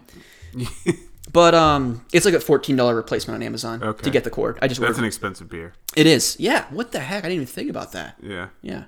Anyways, Frantic Josh has a few things here. His favorite childhood cartoons include Hey Arnold, Recess, and Tiny Toons. Love them cartoons. He said if you mixed, oh, he goes on, if you mixed three cereals together to make a super cereal, which three would you mix, Ryan? Hmm. Probably Reese Puffs, Oh, you're already starting off really sugary. chocolate puffs. Oh, gross. and the like the little fizzly chocolate like what's the Flintstone the color Okay, ones? so you want Cocoa Pebbles, Pebbles. Cocoa Puffs, and Reese's Puff Well, you got to think the residual milk would be just delicious. Yeah, but getting through that sea of crunch would be rough. Well, I mean, most cereals they're known for being crunchy. Yeah, um I think I would need Rice Krispies treats. Not the not the regular Rice Krispies, though I do like those. There's literally Rice Krispies treats cereal. So you have chunks of Rice Krispies clumped together with sugar. Okay. Add some fruity pebbles, but have a nice layer of life cereal underneath. Those that See, I did similar tastes because they would mix well.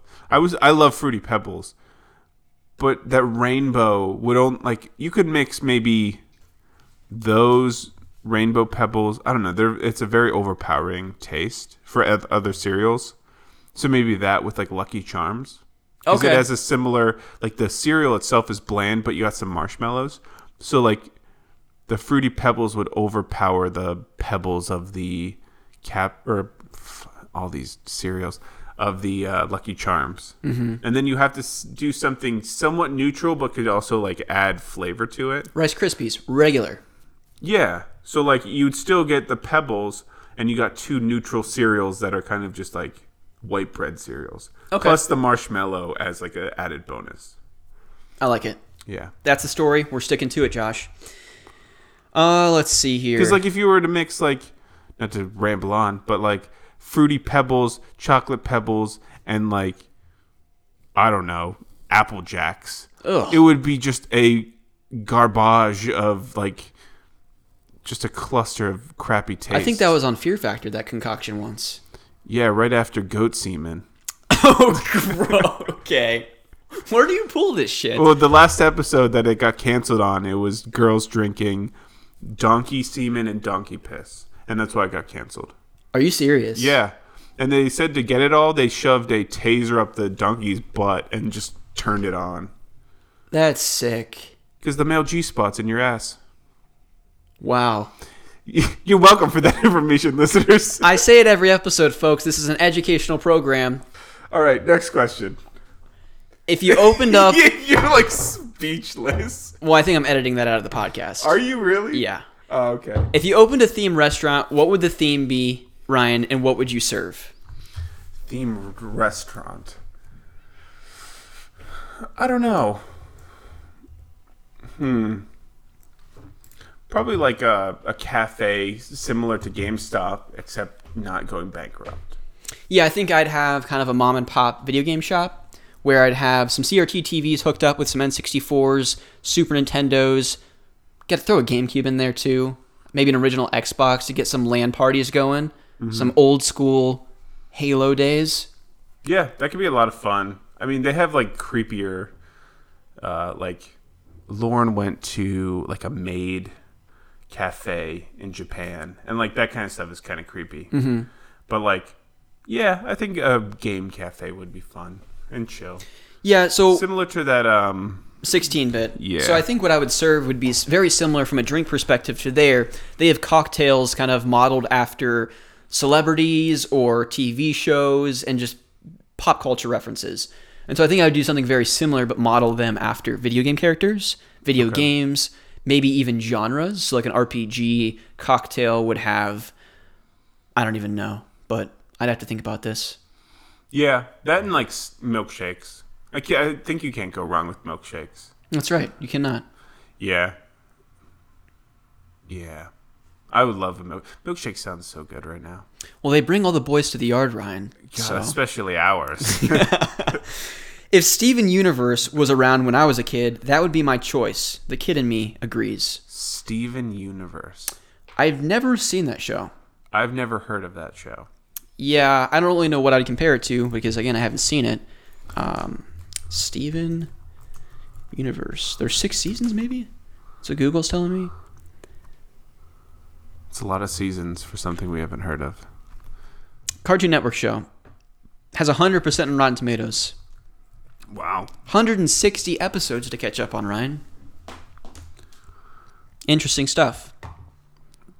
I've never even seen. Uh, yeah, I, I've seen and never heard of it. I've just never watched it. Um, Wow, it is 100%. So, good stuff. Good stuff. Thanks for writing in. Again, if you want to write into the Instagrams, I post that query every Friday.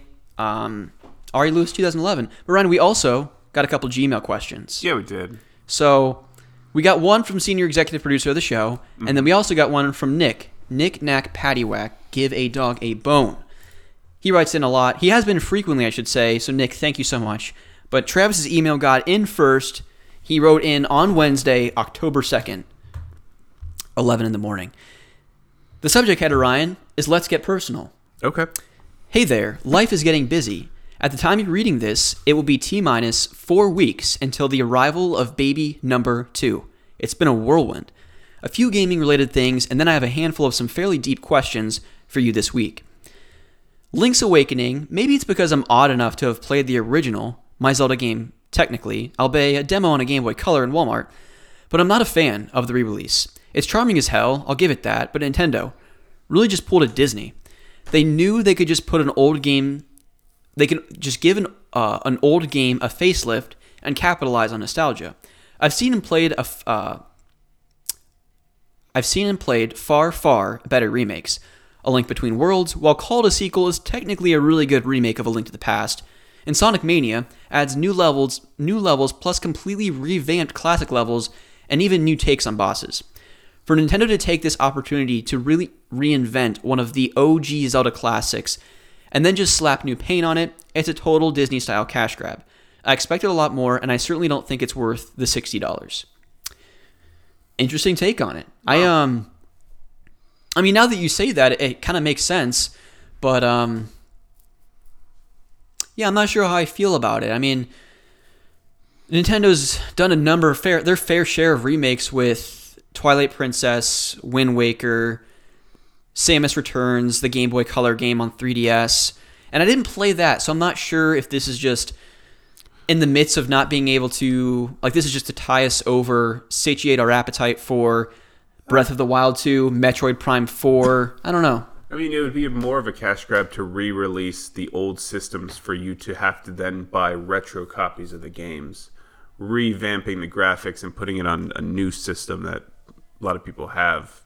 I think for sixty bucks, opposed to buying like a old whatever console it was on.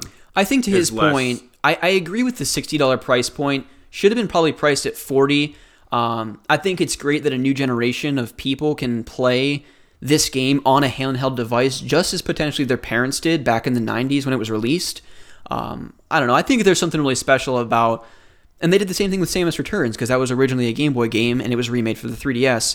So Nintendo be Nintendo. These these companies need to make money. It's I, definitely not the best business practices. I agree, Travis. But um, what are you gonna do? I guess is all I yeah, can say. Yeah, movies need to though come up with their own ideas. There needs to be more Instead originality in Hollywood. Yes. revamping old franchising and botching shit, and then just live actioning Disney movies. the entirety of their their catalog. I agree with that entirely. Though Hansel and Gretel, not a Disney movie, looked good. Yes, we saw the trailer for that when we saw Joker. That looks rather disturbing. Untitled Goose Game. This right here. This is the game everyone should be playing instead. A delightfully absurd indie game where you play as an asshole goose with a literal to do list of ways to fuck with people. It's a mix of stealth and then outrageous chaos when the task demands it. Honking just as someone's someone is about to drink their tea, sneakily tying a kid's shoelaces together, then chasing him so he trips and his glasses fall off so you can steal them. So much fun. Original, simple, it only takes a handful of hours to beat the main story, but then you unlock a big list of additional tasks. Goose for Smash Ultimate. Yeah, I like they it. They actually talked about that on I think NPR, and it was just a couple Australian guys got together, and they don't really have geese. So I think they're like talking to people, and they're just like, "Yeah, let's just do this and wing it." We didn't expect it to be successful, and then just it's such a niche that it becomes a cult following. Yeah, I mean, It's it was, like freaking Flappy Bird. yeah, exploded the internet. Well, hopefully this has more of a, Longevity before they delete it. yeah, and then they're selling, you know, Switch devices for $900 on eBay because they have Goose Game downloaded on it. Yeah. Okay, Ryan, it's question time. Number one, what's something you've done that brings you a lot of personal pride, but you li- rarely get to brag about it? Um, let's see. I li- I'm listed out a few. Um, so when we went to Disney World, we went to Lego World, and I freaking love Legos, and I'm I'm relatively creative, and like as a little kid, I mean this was back in, it was right after 9/11 mm. that we went to Disney World. So Is it rough traveling, or did you guys drive? no, it was really nice because no one wanted to travel. Oh, okay. They were afraid. No one was in Disney World because they also didn't want to travel because they mm-hmm. didn't know if getting on a plane was bad. Yeah. Um, So that's what 2001. So I would be 9 Mm-hmm. So yeah, pretty young, and like everyone was just putting wheels on things and like making little vehicles, and I made this decked out spaceship, like it looked like because it has you have that cockpit in the front, and then you have the back, and then you have the wings, and it probably could have been a set, like based on color wise, they didn't have all the colors cohesive. Mm-hmm. But as far as like the structure of it, it could have been like similar to one of those sets that you would get because they had like unlimited Legos. So I was like, I'm gonna build something cool.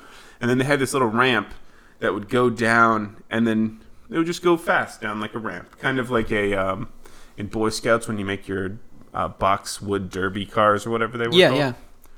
So I would go, I would let my thing go, and it'd go super fast and hit the wall, and then I'd like do it again.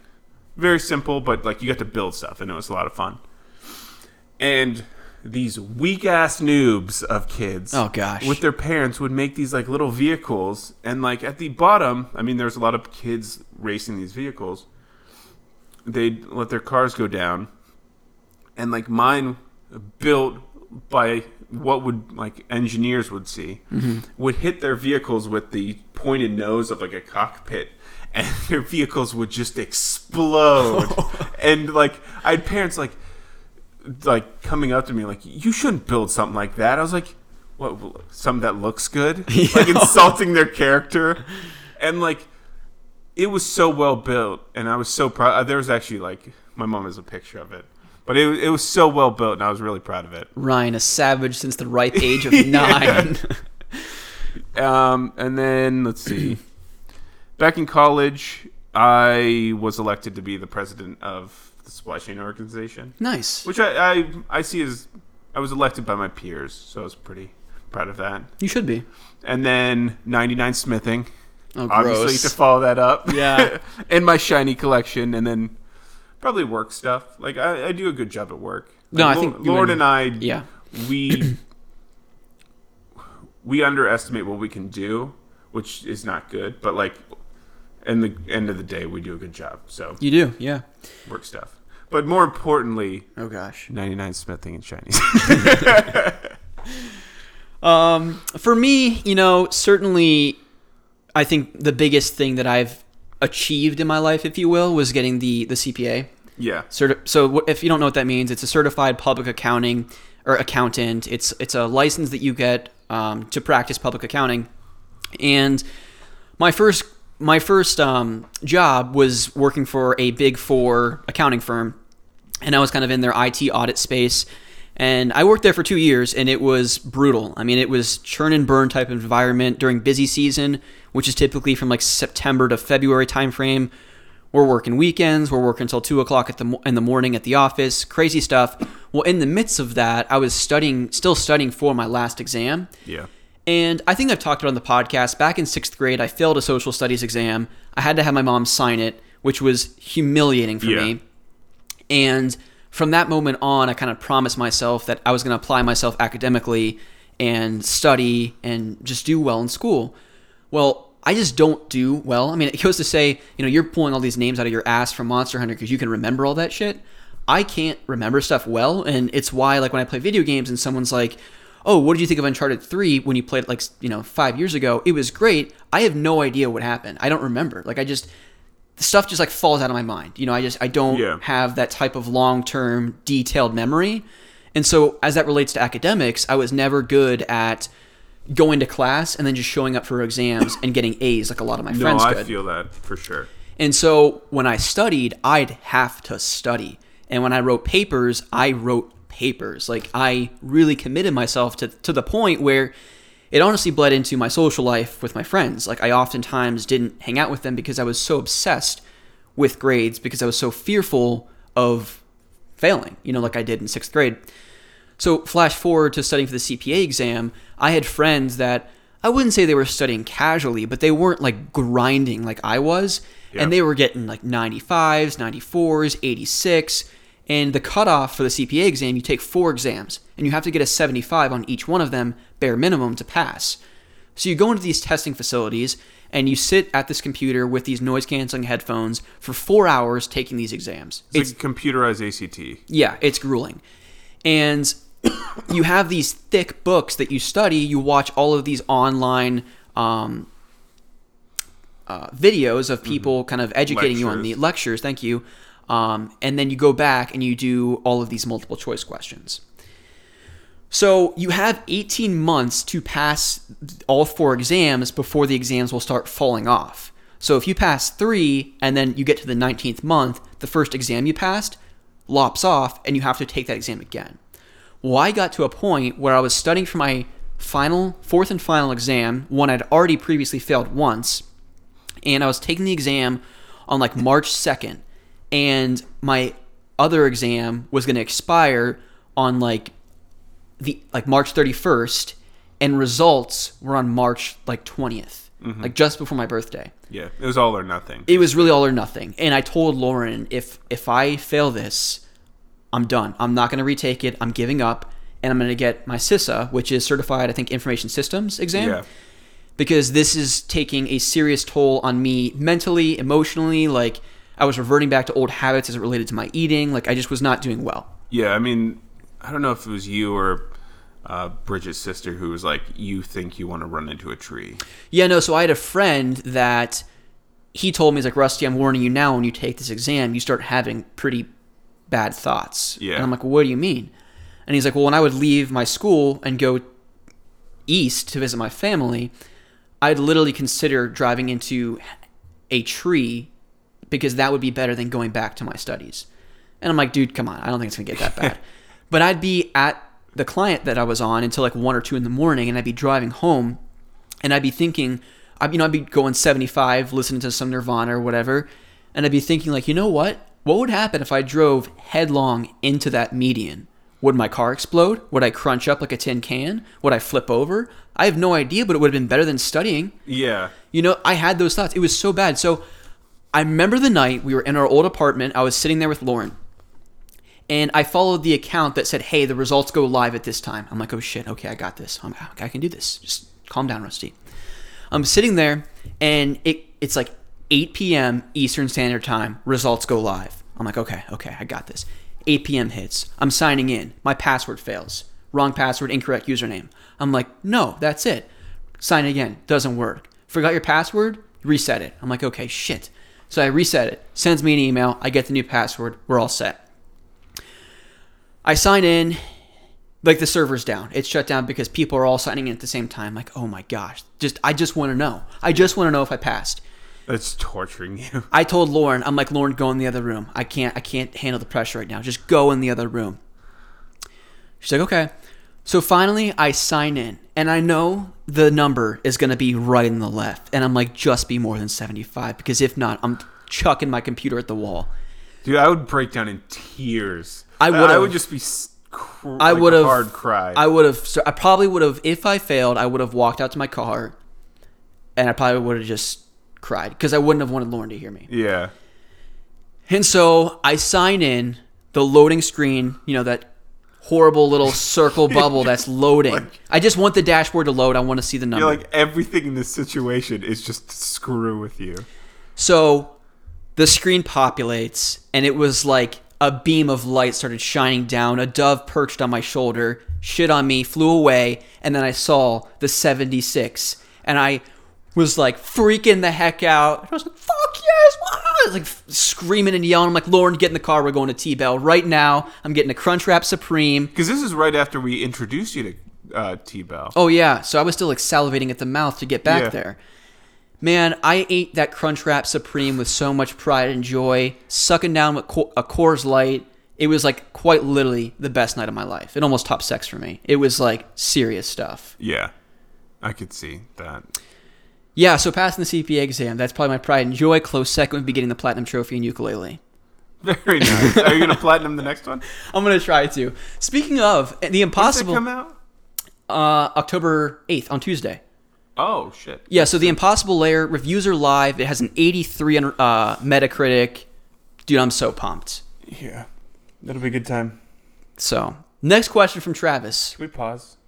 Yeah, we can pause. Cool. We'll be back. Don't even worry about it, All folks. Ryan needed to pee, but we're back.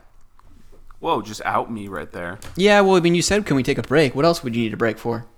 Emotional support from Well- my co-host, but you just fucked that up. Way to go. Travis goes. Ryan has to pee because he drinks water like a human. Yeah, well, Travis goes on. Question number two What's the rudest thing, Ryan, that you routinely do? Cut off people in traffic, make fun of coworkers, fart at the table, etc.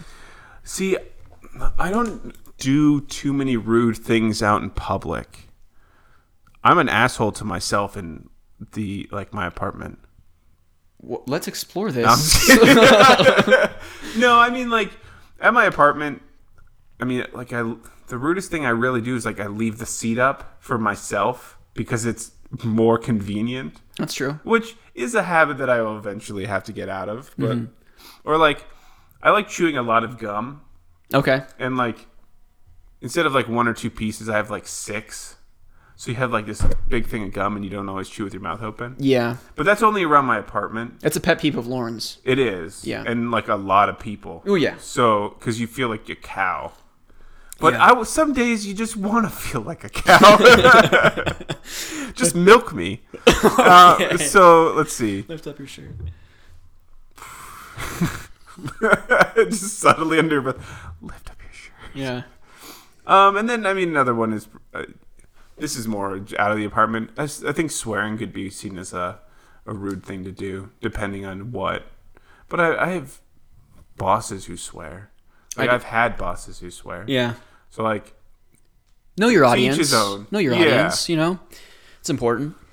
I think for me it has to be related to driving because I'm I'm a very cautious Yeah. I don't know if defensive is the right word, but if the car three cars in front of me is pumping their brakes and I see the lights, I'm pumping my brakes. Yeah. And you I drove you to the airport. You saw my commute every day. It's a nightmare. no, I'm very much the same way. And so, but then there's other people that think they're like in a NASCAR race and they have to. Some people must just love their jobs. Like I I- listen, I enjoy what I do, but some people are like can't wait to get to work because they're driving a million miles an hour. But what I'll do is if someone's behind me and they're riding my ass, and the car three cars above me or in front of me is pumping their brakes, I'll pump my brakes and leave like two car lengths in front of me to just to piss them off so that they'll go around me. It's like I'm on the lane furthest to the right. The Eagles wrote the song Life in the Fast Lane for a reason, for people like that. Yeah. So go around me and go as fast as you freaking want. Yeah, I think they're the ones being rude. They are. Right? You're being the proactive, like, hey, even two car lengths in front of me, the reaction time going that speed, you will go into the other car. Yeah. Like, they're just being reckless. And I've even had people have to ru- uh, like cut off to the right into like a lane that's not even a lane Yeah. because they're riding my butt too much. They're not paying attention, and even though I still have two car lengths ahead of me, they weren't paying attention enough, so they had to go to the right Yeah. to avoid hitting me. And at that point, they'd be in the wrong, and they'd be paying out. No, know. I've uh like people. I'm in the fast lane, and there's like vehicles, and they think they can go in the left lane or the right lane, run around me, and get in front of me as like vehicles are approaching. And because I'm somewhat passive aggressive on my way to work, I mean, like I'm a defensive driver, but like if you're gonna be an asshole, two can play at that game. I'm not gonna put my life in danger, but if you're gonna fuck around like that, Yeah, so I'm just like I. and like there's not anyone for distance behind me.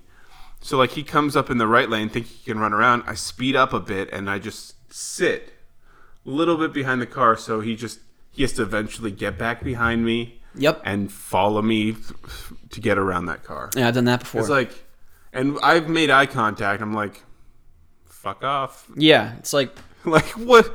Just don't be a dick. I wish I had the the superpower to hear other people's conversations in their car, Yeah. not to eavesdrop, but just to see their reactions and what they're saying when I when I do those types of Yeah. things. like I talk probably because of my job, like going zero to a hundred because we have to be. Um, but like, people, I I talk to other drivers as I'm going, like, especially roundabouts and things. Yeah, Like, fuck off! Don't do that! Don't go! Yeah. because like people are idiots driving, especially roundabouts, because no one understands in America how it works. that's very true. That's very true. All right, Ryan. His third question is: What's the biggest lie you dropped without ever getting caught? And are you still riding that wave and can't out yourself? What? And then maybe a second question here: What's the dumbest lie you ever told that ended ended in you being caught? Biggest lie. You know when people ask you how you're doing and you say okay. Yeah, it's like why we're doing hyp- hypotheticals because we hate small That's talk. That's the biggest lie that I'm okay. oh, I mean, so you're rude to yourself in your apartment. You're really not okay, Ryan. Yeah. You're wearing skinny pants. Something is not right right now. Oh. No, I mean like that's just a day to day thing. Like we disregard what's going on outside of everything, but like the status quo or the expected responses. Yeah, I'm good. How are you? Like it's or like, hey, how's it going? Or Good. Like, good morning. Or like it's not even uh, actual question anymore. It's almost like a nervous tick. Like some people don't even leave allow don't you to finish think. your sentence. It's just good. yeah. You. It's like, are, are we robots? Like, can we actually have a conversation? Yeah. And I understand when we're at work, if it's before a meeting, the meeting starts in two minutes. You don't have the time to talk about Nergigante and all this other bullshit that you're playing. Hey man, how's it going? Good, Nergigante. no, it's like you don't. Talk, you're not going to be like, yeah. So I'm going through this rough thing outside of work, and like they're like, dude, just I don't want to hear this. Like I'm. It was a formality. it's, a, it's a formality, like passing people in the hallway, and we made eye contact. Mm-hmm. Yeah. So that I don't think society's ever really going to get out of that. not in know? America. Yeah. No. Um, let's see. There was one time I snuck. I didn't really sneak out. I I had Matt help me with a lie that I was like, "Hey man, if anyone asks, I'm with you right now." And I went out and hung out with this girl, and like, I told my parents that I was hanging out with Matt, and I wasn't. Was this that story? Yes, that was this story. I've done that on multiple occasions with Matt. Yeah. Yeah. So there. That's a good story, but not one for the podcast, even with the explicit tag. That is not something that I will ever tell on this podcast. That's right. Um, and then telling a specific family member I love them. That's a lie I've told. Yes, and I know that person, and I and we'll have to see that. and I married her. Question number three. No, I'm kidding. Um, no, I do know who you're, who you're talking about. Yeah, I mean, like, you're supposed to care about your family, but like, some people are assholes, and some people don't deserve love, or to be with people, or to be alive. Wow, that escalated very quickly. No, I mean, there's always that crazy relative. there is. Every And- family's got one, or many. Yeah, just keep positive people in your lives. That's that's right. I think for me, um, and I don't think I talked about this on the podcast before, but last summer, Lauren and I went to Colorado, and that was kind of my way to recharge and figure out: do I want to stay with Big Four public accounting, or do I want to leave? I mean, I already knew the answer. Yeah. It wasn't a matter of if; it was when. But Colorado was a nice chance for Lauren and I to just relax, recharge, reflect, and I was like, "Yep, I'm out of there." So I went back and I started interviewing with places and I interviewed with this one company and I went in and I was interrogated by like five different auditors, you know, at various levels, like, you know, staff members, managers, directors, things Yeah. like that. And I walked out of there and I was like, this is it. This is the best job for me. I got to take it. So I go home and I tell Lauren this. And I had one other interview scheduled for Thursday of that week. I think this was on a Tuesday. And I was like, Lauren, I think I'm canceling the interview. I got I got to take this job. And she was like, What are you talking about? Are you crazy? No. And she had me walk through why is this your ideal job? And so I explained it to her. Mm-hmm. And she's like, Rusty, you've just explained every attribute about your current role. You're going to be miserable if you stay there. Lauren's the voice of reason in She is. she is. She's like, humor me, go to this interview, and just see what happens. I was like, okay. So I go to this interview, don't read the job description. I just knew that it was a staff auditor IT role. And I go in and I'm talking to this guy who's my now boss. And we're having this great conversation. He talks to me for 10 minutes. He kind of quizzes me about like what's a control, what's a risk, just general audit lingo, 101 type stuff. And I, I give him the general Audit response audit, you know, yeah. And then he shoves his paper aside. He's like, "All right, now we can just have a conversation." And so we talk. We proceed to talk for like 20 more minutes. And towards the end, he asked if I had any questions for him. And at this point, I'm like, "All right, I already done screwed up because I should have prepared for this." Because he specifically asked me, based on the job description, "What do you think this role entails?" Pulled something out of my ass. Must have hit somewhere around the bullseye because Yeah. he was okay with it. But then I asked him, "What's the ideal quality that you look in, you know, your ideal candidate?" Which, for the audience, if you go into an interview, that's a really good question to ask. you should. You should ask like what is an ideal quality, and you probably should ask it in the beginning and then tailor your responses to that as long as you're being honest. Yeah, because if they're asking, do you have any questions? you better have at least like three or four, Queued or up. have listened to their thing and tailor your questions to that. Like, oh yeah, so you said something in the beginning of the interview to let you know that you're actively listening to them. Yeah, like my question I had for them when I interviewed for my current job was they had been talking about like they had mentioned they'd been there a while. And I said, having been at here a while, you've obviously seen stuff that you think needs improvement. And I, you almost switch the tables on them, not to be in like a confrontational way, but like to understand their thought process and like what needs work mm-hmm. to help understand your work environment and what they how they think. You said so. Seeing you've worked here a long time, what do you see that needs improvement, and how are you? How is whatever company is addressing this kind of mm-hmm. thing? Yeah, yeah. And they're like, say turnover is a problem, like it is in most industries now at three percent unemployment. You're like, how are you coping with this? How do you guys entice your employees to stay and like that kind of stuff? They're like, oh shit, that's a serious question yeah, besides like the friendly ones of like what's the culture and all that. yeah. Tune in at six o'clock for more interviewing tips with Rusty and Ryan. Yeah. But anyway, We'll so I, you. I asked him this question, and um, without really skipping a beat, he said humility. Mm-hmm. And that's something that, one, I think should be foundational in any corporate culture. Yes. Because if not, tone of the top down, if arrogance is, you know, your director, whoever is that leading a particular group, that'll trickle down among the office. Mm-hmm. And it certainly did in my public accounting life, and that was something I just couldn't stand. Because where I'm currently at now, the chief audit executive on the floor, I can walk into his office, he'll ask me, Hey Rusty, what's going on? Can I have a quick 15 minute conversation? Sure, sit down if I went and talked to the partner of the firm managing our city uh, for IT, he would have no idea who I am. Zero. Yeah. And listen, I don't need to go to the, the CEO of my company. He needs to know who I am. But just having that sense of, um, I'm not even really sure what the right word would be, but familiarity with the people that you're working with, the people that are delivering work for the, for the team that you're managing, I think is important. And so uh, a project manager, a consultant came in who's one level below Steve, my boss. he comes in, one of the most mild mannered, calming guys, has just has a real calming presence. So we're having a conversation, and he says, "Tell me a little bit about yourself." Of course, I went on for like five or six minutes. Yeah. And then he was like, "Wow, that's um, pretty much covered every question I had."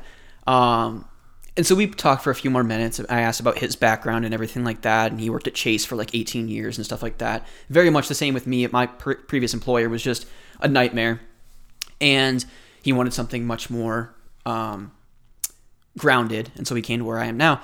But I asked him the same question, and they didn't have any chance to, like, as Steve left, Paul walked in, so it wasn't like they had a chance to talk. Yeah. So I asked Paul, and I'm like, well, "What's what's one of the qualities that you look for in an ideal candidate?" And humility was what he also said.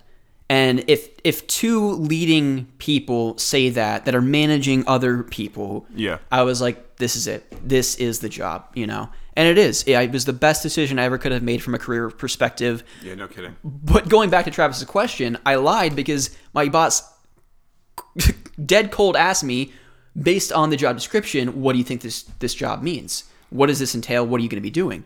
I literally didn't read the job description. Yeah. So, um, haven't told Steve yet about that, but uh, Don't. Yeah. It's not something you bring up ever. yeah. Um. But then, yeah. Well, like even the at the college that we went to, the leader of our business college Mm-hmm. he used to be a CEO at a company of like 700 and he said like we because I was part of that board of like all the business colleges and we'd sit down and he said basically in my old company I knew all 700 employees names wow. from the warehouse to my directors i knew every employee's name That's amazing. and like at the business college like even him coming up to that upstairs area The hub, he, yeah. the hub he knew pretty much because he addressed it the same way Mm-hmm. or like his approach was yeah we might not be in this like i mean there's a lot of people out there but like to know every student Mm-hmm. and them filtering out and everything like what they're doing that's very humbling. It's- yeah, it it's, it's a really good approach. I don't, I can't remember names. Luckily, at my place of work, we have name tags on our shirts. But like, that's such a cool trait. Or like even ending a conversation with like, like when you reiterate someone's name in like yeah so like rusty i was saying this or like yeah rusty that's such a good idea blah blah blah like saying their name people like hearing their names mm-hmm. like psychologically Yeah. so like repeating that or like hey see, see you rusty thanks for your time mm-hmm. or just like hey thanks for your time like it's it's very much more personal especially like interviews and things Yep. Yep. So that's that was the one that I'm still writing out. The one that was found out was when I was about probably about five. I stole a Gatorade from Kroger, and then mm-hmm. when I got in the car, I showed it to my dad, and he knew that that was not on the receipt that he just got from the the cash Yeah. register. Excuse me.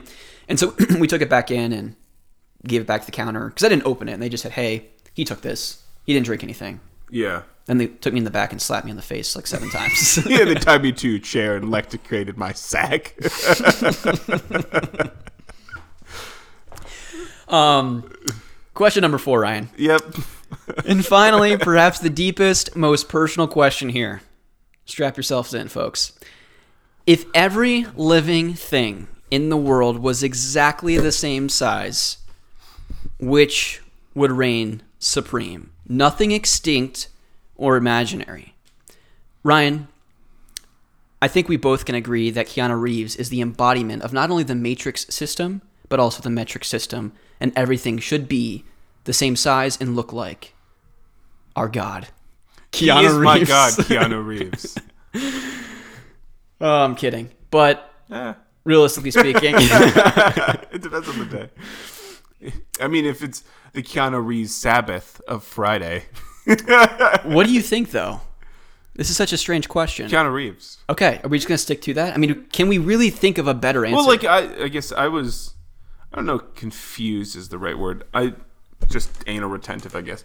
I didn't know if it was like the height of a human or the volume that humans take up, which is getting way too intense for this question. damn you, Travis, for not being specific. Yeah, we want a specific volume. Um, no, like so. Crap! I just went off. So I was thinking, beetles are like, for their size, are the strongest um, creatures on the earth. Okay. right? Like a dung beetle. Yeah. They can. It's like thousands of times their weight. Um, so if they were scaled up to humans, they'd be lifting freaking buildings, right? Which would be terrifying. Um, I mean, you'd think like a tiger would get a downgrade. Elephants would get a downgrade in their like power. Anything big like giraffes, mm-hmm. um, trees. I think giant bacteria would be terrifying, but they couldn't like penetrate anything to do their job. So, for the safety of everyone involved, you think that we should be the size of beetles? No, I think beetles would be the strongest, being them the size of us, because that was the question. Oh, Like, so, if there's a beetle the size of a human, that or like a water bear. Have you ever heard of water bears? no. Look, Google water bears. well, can you just imagine though, um, So water. like spiders walking around that are our size? No, I know it's terrifying. waltzes into our apartment like a million leg or centipede thing, yeah, I, I'm not cool with that. like the same size as Scooby. Are you kidding me? well, you think like a a beetle would have like metal plated armor? I might be playing Monster Hunter too much. Water bears on the moon? What the fuck is that? Oh my gosh, no. I'm, I have to get off the screen. That is disturbing as So water hell. bears are like extreme extremophiles that like live in these very harsh conditions. Like they live in like searing acidic pools and like that kind of stuff. But they're like little tiny bears. But if and they're might like really really tiny. Ew, they look like parasites with nasty faces. Yeah, but they look adorable. No. So if water bears were the same size as us, they would suck all of us dry. They'd eat us and spit out our bones. but I think at the end of the day, with like being vastly more intelligent than anything alive, Mm-hmm. like having the ability to understand that we exist, I think humans eventually would murder everything. What- what do Well, you I think we'd be the most powerful creature Well, I think it would. It would. with using technology. But like as far as like just animals without like, hey, we were able to create guns with our superior intellect. well, guns would be the size of people too. They're not a living creature. They're alive. I definitely can't say that. All right, so um, Yeah, no, I think probably humans if we could use our intellect to like create tools and things. But like as far as animals, water bears. I'm sticking with water bears. Or Oh, okay. Keanu Reeves is my animal. Okay. If I had a Patronus, it would be Keanu Reeves. Screw a stag. Um, and then he says, "Catch you later, Travis." Thank you so much, Travis. I think we literally you just caused us to go. I think it's like 40 minutes of our podcast is just your questions. We devoted 10 minutes to each. You are the senior executive producer. You're welcome. Actually, no, we should be thanking you. So thank you for the questions. Yes, thank you. Um, so Ryan, we are at two We hours still have more questions. In 20 minutes. No, Yes. Nick Soriano. Thank you so God, much. Way to be an asshole. Yeah, I'm sorry. Because he got him in, or we went with Travis because he got him in first. That's right. This is a two man show. I'm glad you you uh, I won't forget you guys. You hear who from write me. in. Uh, Nick Soriano says, Nick Knack here, and man, as a person who was born in the 90s, it's extremely hard to answer a question like that because there were so many shows and channels to watch them. And he's speaking to the Instagram question about your favorite hood, favorite childhood shows. Because of that, he says, I need to list too many. Like we had Cartoon Network with stuff like SWAT, Kats, and all the Toonami greatness. There was Disney's with Recess, Kids WB, and Batman Beyond, and the almighty Pokemon, and Fox with Dra- Digimon. Okay, so he's talking about each of the different programs and the shows associated with those programs. So let's let's let's rewind here, Ryan. Cartoon Network with Toonami and SWAT Kats, Disney with Recess, Kids WB with Batman Beyond, and the almighty Pokemon, Fox with Digimon and all the Fox box stuff. But if I was forced to pick one, my man, Nick Knack Patty Whack. I'm sorry, he probably hates that. He said I'd oh, have to say God, Nick, that's my pet peeve. He's being super rude, and he probably should have listed that for Travis's question. yeah. I'd Giving have you nicknames that are not. yeah, I'd have to say Nickelodeon takes the cake for me with the classic Rocko's Modern Life.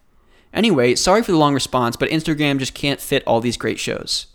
Not a problem. Did you see Travis's uh, question yeah, email? freaking books. we love them That though. sounds so angry. God, just another fucking novel from Travis. No, we really appreciate those. Um, what an interesting pick. If that's your favorite Nickelodeon TV show, Rocko's Modern Life, I'd hold it up there with like the Angry Beavers, the Ah Real Monsters, as one of those kind of not again similar to Doug. I guess I would say I'd throw it into that bucket. Not as h- held in high regard as you know the Rugrats and Hey Arnold's of the world. Um, not to say it's a bad show, but I, I guess Rocko's Modern Life wasn't something I watched as much. Loved the theme song though. Rocko's Modern Life. I've Rocko's Modern I've Life. never seen this before. No, come on. Are you serious? Just like Doug. Oh, you've never seen Doug. That's true. And Rocko's Modern Life. Well, you weren't a Nickelodeon kid. I was in a lot of kids.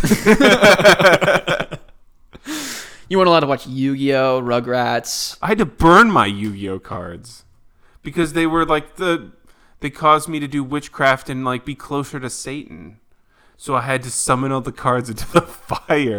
I did get to keep my blue eyes and my red eyes, but like the um, the sexy magician girl that Yu-Gi-Oh Yugi has, The Dark Magician. yeah, or like the Toon Dark Magician or Dark whatever um, Pegasus' pack. Pegasus's Toon thing. Had to throw her away because she had some cleavage. Mm. Yeah. well, makes sense. Cleavage is a, the spawn of Satan. Sure, I mean you could be, but anyways, we've gone on for well. First of all, thanks Nick, thank you Travis for both writing in. Thank you for everyone writing in on the the Instagrams. We're almost at two and a half hours now. Ryan and I crap. have not even done the two main things we were supposed to do this show, which was hypotheticals and back of the box trivia. we're gonna figure out what we're gonna do, and then we'll we'll. we'll uh, no, what the hell? Is that? no, we're doing back of the box trivia. we we're gonna figure out what we're gonna do. We'll be back. All right, bye. You got yourself together, Ryan? Yeah, kind of. Took another bathroom break. I'll out myself. Okay. I got a York, so maybe some blood sugar will allow me to speak again. Peppermint patty, little thing. Mm-hmm. I um I had some B12 and fish oil gummy vitamins. Well, you didn't offer me gummy vitamins because you're an ins. I, I haven't gained my ability to speak. Okay. Inhospitable host. Well, I give you my gummies like they're candy. We're running low on resources, Ryan. okay, so what we decided was we're gonna do five hypotheticals this time because we're at like two and a half hours in. Want to be mindful of your time. Yeah, and um, the next time we're gonna go over the remaining half of Resident Evil, which took like forty-five minutes, I think, at the beginning of this episode, and do back of the box and then the final five hypotheticals. And I I'm trying to think. game plan. Yeah, and that's actually what I had for October 12th scheduled for, anyways. Yeah. So it all is coming together. We have five hypotheticals for you today, so we'll see where these go. Some of these titles are a little out there. And we're starting out with a strong one, Ryan. Okay. Lost Virginity Redux. Oh. Okay? Imagine you could go back to the age of five and relive the rest of your life knowing everything that you know now. You will ex- re experience your entire adolescence with both the cognitive ability of an adult and the memories of everything you've learned from having lived your life previously. Would you lose your virginity earlier or later than you did the first time around, and by how many years? I feel like that's a really gross question, right? Because you've lived an adult and now you're living next to kids. And it were if you were to know everything about like high school stuff and you're like dating a f- like a 15 or 16 year old, which is like the average time people lose their virginity now, is it like are you a predator? Yeah, this Because- question's fucked. Yeah, right? Did you think of that? I mean like I didn't think of it that way, but now that you bring that up, it's like, like that's you have all the memories of being an adult. So like you've lived through 20, 30, 40 and so by the time, so I'm 26 now, right? So I go back to five. Once I'm 26 again, I'm really like 45 or something. But even still, when I'm like 16, 18, whatever I am, dating an underage girl, I'm really still- like 40 years old. Yeah. And like it was illegal after 18 to have sex with anyone under 18. Yeah. So if you were in like high school, early high school is like what, 14? Cuz 4 Yeah, years I and you get 8 you graduated at like 18. I think I was 13 or 14 when I got into my freshman year. Yeah. So that's, I mean, I think the first girl I dated was in ninth grade. Mm-hmm. So, yeah. Yeah, I would say That's- no. Like, uh, yeah. Would you earlier or later? I think was the question. Right? Would you lose it earlier or later? Probably earlier. yeah. Was there someone you were dating at the time that you were like, Probably like a twelve. no. Oh, that's gross. Um. Well, I meet all new people. So it really depends. Who I love. yeah. I, I think it's a it's a very if you analyze it, it's a gross question because of like the underage factor. Yeah, I think Is- maybe leaving that out of it, so we're not we don't sound like sexual predators. Yeah, because I would prefer on something that is published Yeah, not to be a sexual predator. that's true. Chris Hansen will will come after you. yeah, dude. I've watched so many of those pedophile chronicles, like with To Catch a Predator? Yeah, Yeah. but there's a um. Why don't you just take a seat right there? Just just take a seat right there. Just sit down. Well, there's a guy. There's a YouTuber named Mista GG. It's Yeah. M I S T A G G. he and I were tight back in the day. Have you ever watched him, or are you just being an ass? I'm being an Or- asshole. Nice. Yeah. Oh, Fist yeah. bump. so he actually goes through and commentates like Chris Hansen, like To Catch a Predator, and his his commentary is hilarious. And Chris Hansen actually caught word of Mista GG like doing this and had him on, and like they interviewed. Really? Yeah, they're he's hilarious. He does he also scary movie um, reviews and breakdowns of like how shit How some of- stupid people Yeah. are? Yeah. Like he went through the uh, new like La Corona or whatever that. Uh, La Llorona. yeah, Yeah. It was like this is the worst. La Corona. Yeah.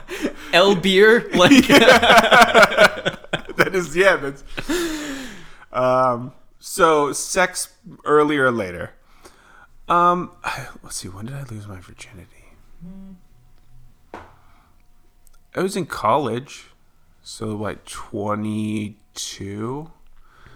So I have four still with like f- four years of leeway to fi- like so I don't feel dirty answering this question. Yeah. So I mean, I feel gross.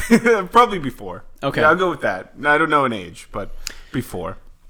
Yeah, for me it's so weird because like I've You're you're married my sister. yeah, so Answer. I know the answer to this question. So. so this is such a weird question. Would Um, you have sex with someone else, Rusty? Are you cheating on my sister? Do you have to kill you? Do you have to call Matt? You'll find someone. We'll drone you. Yeah. Um can we just move on? Sure. I'm just kidding. I answered the question. I mean, I would I if I went back in time. So Lauren's out of the picture. Would we still look like ourselves and like still have the puberty of ourselves? So like, can I look like Ryan Reynolds? Yeah, I mean, I think he said we'd literally just be reliving. Oh, okay. Our adult life, um, and adolescent life, I guess, for that matter too. Oh, I'd be a baller. Um, I don't know. It's it's purely Baller. related to who I would meet and if Yeah. I'd fall in love with that person again because I waited for Lauren, like literally, like I figuratively and sexually, like Yeah. so. I unless I found someone that I wanted to spend the rest of my life with, I don't think I would. I, I don't think it. Earlier or later is beside the point. It would be who really is the question for me. Okay. So I'm gonna leave it at that. This is a very safe answer. Yep. All right, let's get this next one here, Ryan. The nude acquaintance. Oh, okay. More nudity. There it is. Think of a specific friend of yours. Not your best friend, but someone who is more of an acquaintance. I feel like we've had one like this that sounded like this because I made a joke. I did we? We're going to find out here. Think of a specific friend of yours, not your best friend, but someone who is A, more than an acquaintance, and B, physically attractive. One day, first of all, I'm thinking of Travis. Who are you thinking of? I have no one. I'm trying to pinpoint someone. One day, while trotting, trolling the internet, you accidentally come across three nude photographs of this person. I'm actually no longer thinking about Travis. yeah. Reclined on a sofa bed. Sorry for that. If I mean, if this is a thing in a company, we don't have an HR, so you can't file anything. So I'm still thinking of Travis. You find three nude photographs He- of this he- person. Just imagine him listening to this, be like, ugh. Yeah. You find um, one day while trolling the internet, you accidentally come across three nude photographs of this person reclined on a sofa bed. The pictures were clearly taken several years ago, and it's unclear if the photos were casually posed or taken without the subject's knowledge. Your friend looks comfortable, but he or she is never looking directly into the lens of the camera. The pictures are not labeled, and your friend's name is not listed anywhere on the site, but you're certain that this is the same person you know. What do you do with this information, Ryan? Do you tell anyone? I have a, uh, the first people that come to mind are like coworkers, and like Oh. I don't know if I would tell that person, like, because it could be like, did you hack my thing, right? Yeah. which would be creepy, or like. Were you were you the ones who took this? Were you eavesdrop or like Or- keeping it as Tom? Even if they knew they were out there, the, I think the first question, if there was a coworker, it's like, are you actively seeking nude photos of me? Like, Yeah. what kind of a person are you? What kind of Google searches are you doing? Because I think that's more of an HR issue than like a nude photograph of yourself is out on the internet. Like, who, who really care? I mean, personally, I would freak out, but like, is from an HR scenario, if those photos are out there, that's not don't that's really cause for firing necessarily. Yeah. Well, I mean, if you have any, um, what is it? With any of those keyboard apps, and you've ever sent a nude photo, then whoever owns the app owns the right to that photo. Okay. So, like, what's that one where you create a character, like the, and it's like your face or your person doing stuff as like memes. Mm-hmm. Well, that the app in the fine print owns the right to anything that's ever texted or uh, photos that you've sent, Interesting. which is terrifying. I was actually really worried where this photo was going, or where this um this photo, this question was going. I thought it was going to be like, who's the friend? What do they look like? I don't know, but would you tell this person? It's really dependent. On It depends on if it says acquaintance, so you don't really know them well. No, it's that's exactly what they say. They say more than an acquaintance. Oh, it's more than an acquaintance Yeah, acquaintance. so it's not your best friend, but more than an acquaintance. Oh, okay. I guess it's ju- just acquaintance. I'd probably let them know. I would too. I mean, I I really have no But, like, reason not I, to. I'd preface this. I'd be like, hey, bro, like, You're looking at dudes. like, or hey girl, like whoever, you know, Hey, girl, just letting you know, like got your nudes. wasn't actively seeking this, but you might want to. This could be maybe you. This is intentional, and you want these to be out there. But if not, you might want to might want to do something about that. Yeah. Be careful who you text. That's right. That's right. Next one, Ryan. That'd be such an uncomfortable conversation. It would be very uncomfortable, hey, so I've seen your bits. dude. Poor listeners. cool. listening to your laugh. Yeah, I'm sure sorry. they appreciate it.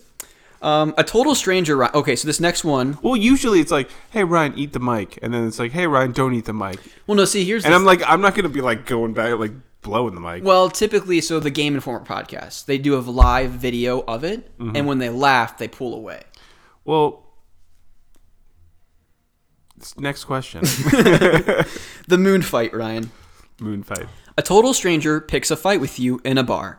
This stranger is exactly your size and weight. You have done nothing to this individual to warrant such animosity, but the stranger really wants to fight you. And to make matters weirder, this stranger wants to fight you on the moon. And this is somehow possible. You and the stranger will be transported to the surface of the moon, Nice. outfitted in ultra thin and very comfortable spacesuits, and rigged with lightweight oxygen tanks. You will then be expected to fight for 10 three minute rounds. You can't use weapons, there are no rules, and you cannot quit unless you or your opponent are knocked unconscious. Do you accept this challenge? And if yes, what is your moon fighting strategy, Ryan? Oh, I totally accept. Like Even if there was no reward, it was just like go to the moon, fight, and just whatever. That, that's it. Just do it. Oh, yeah, of course. All expenses paid trip. well, I mean, you're gonna die eventually. So I mean, like, it said knocked out. So it sounds like they have a recovery plan if you die. But like, my first strategy would be to, like, unhinge their little oxygen supply. okay. I mean, they'll go unconscious, and like before they die, they get teleported back, right? Yeah. So, I mean, hopefully they don't suffer brain damage. But like, that's the first strategy. It's like going for the nut shot, Yeah. right? Except on the moon, so it's like, it's weird. Go for the the lens shot Yeah, or the yeah. I would um yeah, why not? I would do this and because I, I mean, think of that perspective of the Earth. Like, I'd love to look at the Earth from off the Earth. but you only have 3 minute rounds Ryan. You get a lot of a whole lot of Yeah, but like sightseeing. when I'm like massaging my broken rib, I'm in my corner, and like blood is all over my front mask from my opponent, who is apparently open to the environment. I'm gonna be looking at this Earth and be like, "Gosh, I live there. what? uh, yeah, that's a cool looking sphere.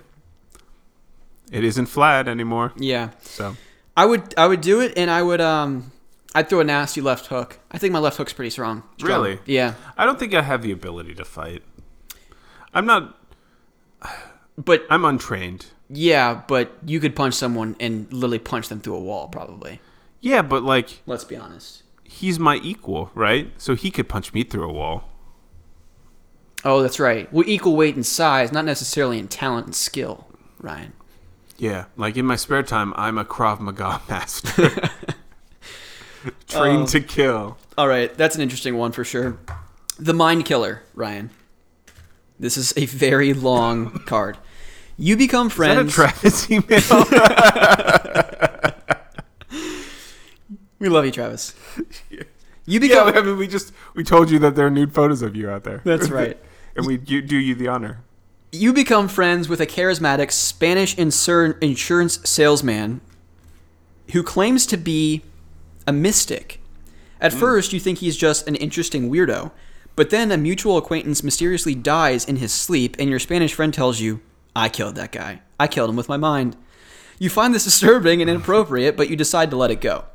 Two weeks later, an unpopular location or local politician dies in his sleep. I killed that man too, says your Spanish friend.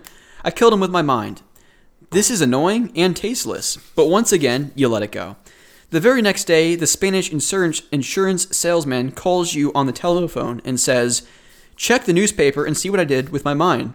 It's in the entertainment section. When you open the newspaper, you see an obituary for a songwriter or singer songwriter, Tori Amos. The article says she mysteriously died the night before. Technically, this proves nothing, but you nonetheless confront your Spanish friend and tell him that you've grown tired of all of his hypothetical mind murdering and that you no longer want to be his friend. Quote, Don't you dare shut me out of your life. He says, You are my best friend. You must remain in my life. I'm not sure what I would do if you betrayed me. What is going on here? Do you remain friends with this possibly delusional, possibly dangerous Spaniard? You have no physical proof that he can actually kill people with his mind. temporarily I stay friends with him. So like in the anime Death Note, you like you write in a book and it has to be very specific and you can write how they die. So what you do is you do an experiment. Is that what that show's about? yeah. So like the anime's really good until you, you know where it doesn't get good. But like they did a live action re- like thing of it and it was shit. Yeah, that's what I heard. But like the show was actually really entertaining. I think this is um. So the Tarkaron podcast, link in the show notes. Alec Chronolink 91 and Zach are on that podcast. They did like five TV shows that influenced their childhood, or five TV shows that defined them. I think is what it was. And I think Death Note was one of Alex. Yeah, Death Note was. I watched that with Ben and Rick back in college, and it's really entertaining.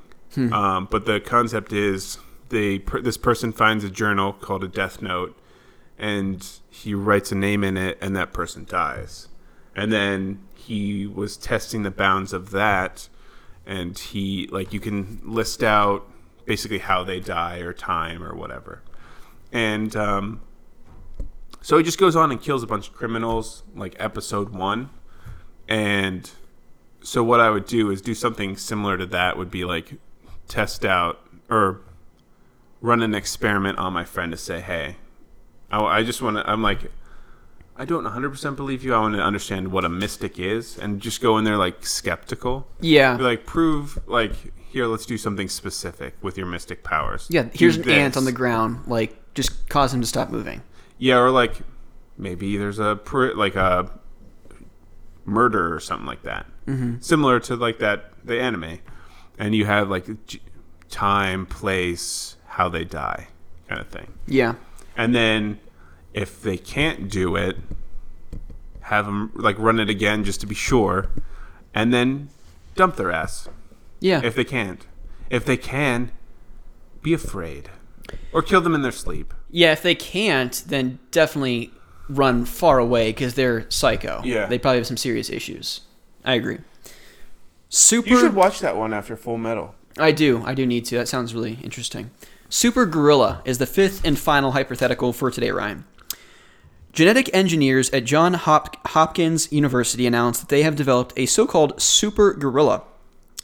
Though the animal cannot speak, it has a sign language lexicon of more than 12,000 words, an IQ of nearly 85, and most notable, a vague sense of self awareness. Oddly, the creature, who weighs 700 pounds, becomes fascinated by football. The gorilla aspires to play the game at its highest level and quickly develops the rudimentary skills of a defensive end. ESPN analyst Tom Jackson speculates that this gorilla would be borderline unblockable. He weighs 700 pounds. He's twice as big as any They have the like thousands of pounds of like crushing strength. and would average six sacks per game, although Jackson concedes that the beast might be susceptible to counters and misdirection plays. and murder. Meanwhile, the gorilla has made it clear that he would never intentionally injure any opponent. You are commissioner of the NFL. Would you allow this gorilla to sign with the Oakland Raiders? If Antonio Brown was still playing for them, hell yeah. yeah. No, I mean like as far as 85 IQ, I think that's at the range of mental retardation, right? So Is it? I don't know IQ is. wise. I think 100's average and like uh, maybe 90 or double check that. Okay. I think or 70. Like 85's pretty low. I would assume. The average IQ test is 100, 85 to 114 is average intelligence, 115 to 129 above, bright, 130 to 144 moderately gifted, 145 to 159 Ryan Cole. Yes. So, yeah. So what go what was the scale? What's below 85? Um, that's average. So anything below that, I I don't want to make assumptions, but that's probably Well, there's a specific um, level of IQ that the military will not accept because they are detriment to any job that they are put in. Well, 85 to 99 on this scale says lower average, 70 to 84 is below average, 50 to 69 is borderline low, and anything below 55 is just considered low here. Really, IQ that um, is Um, considered 52 to 68 says borderline deficiency on this other scale. mental retardation. So, hmm, hmm, hmm. I'm not sure. I will let you pull it up. On my work computer. Should we play some music in the meantime? Okay, between 70 and 75 is considered mental retardation. Okay. So, average intelligence then for this this uh, this gorilla. Yeah.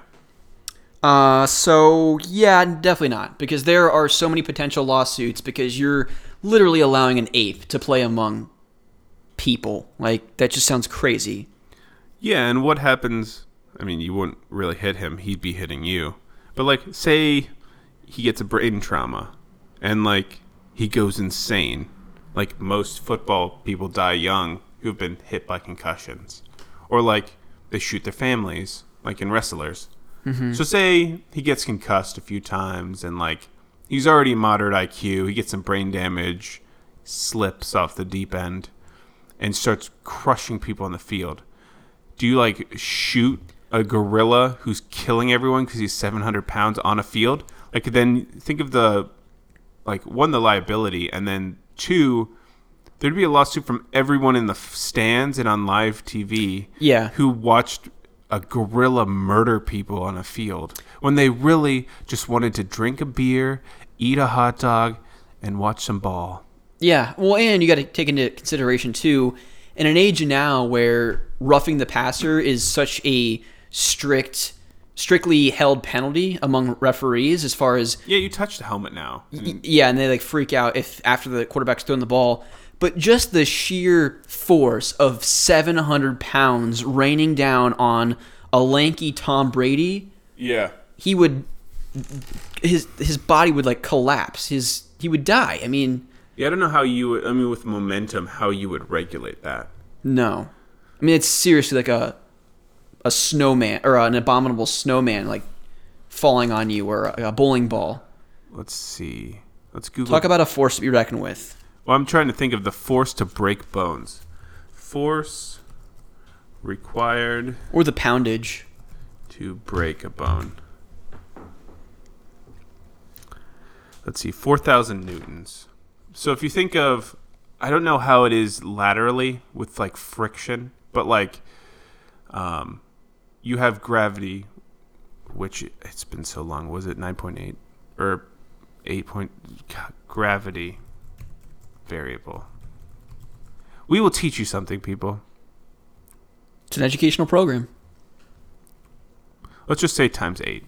So um, you have 700 pounds times eight is the force if it's, something is falling. Mm-hmm. So if something's Moving. moving, you have the forces against it, you have the forces with it, with like the coefficient of friction. But you're still, say it's running five miles per hour or meters, whatever.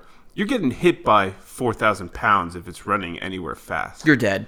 And to break bones, it's 4,000 newtons, or essentially the variable that you're, the 700 times the whatever distance. Mm-hmm. You're breaking bones just being hit by the thing running at you. Yeah, let alone toppling Or, like, falling trying on you. to. Yeah. Now, what is gravity? No, there's there's no way. So I think this is enough uh, enough of a physics lesson, Ryan. We don't Yeah. we don't need any anything No, else going on. I feel on like here. an idiot not knowing gravity. That's okay. I don't either. We can be mutually stupid.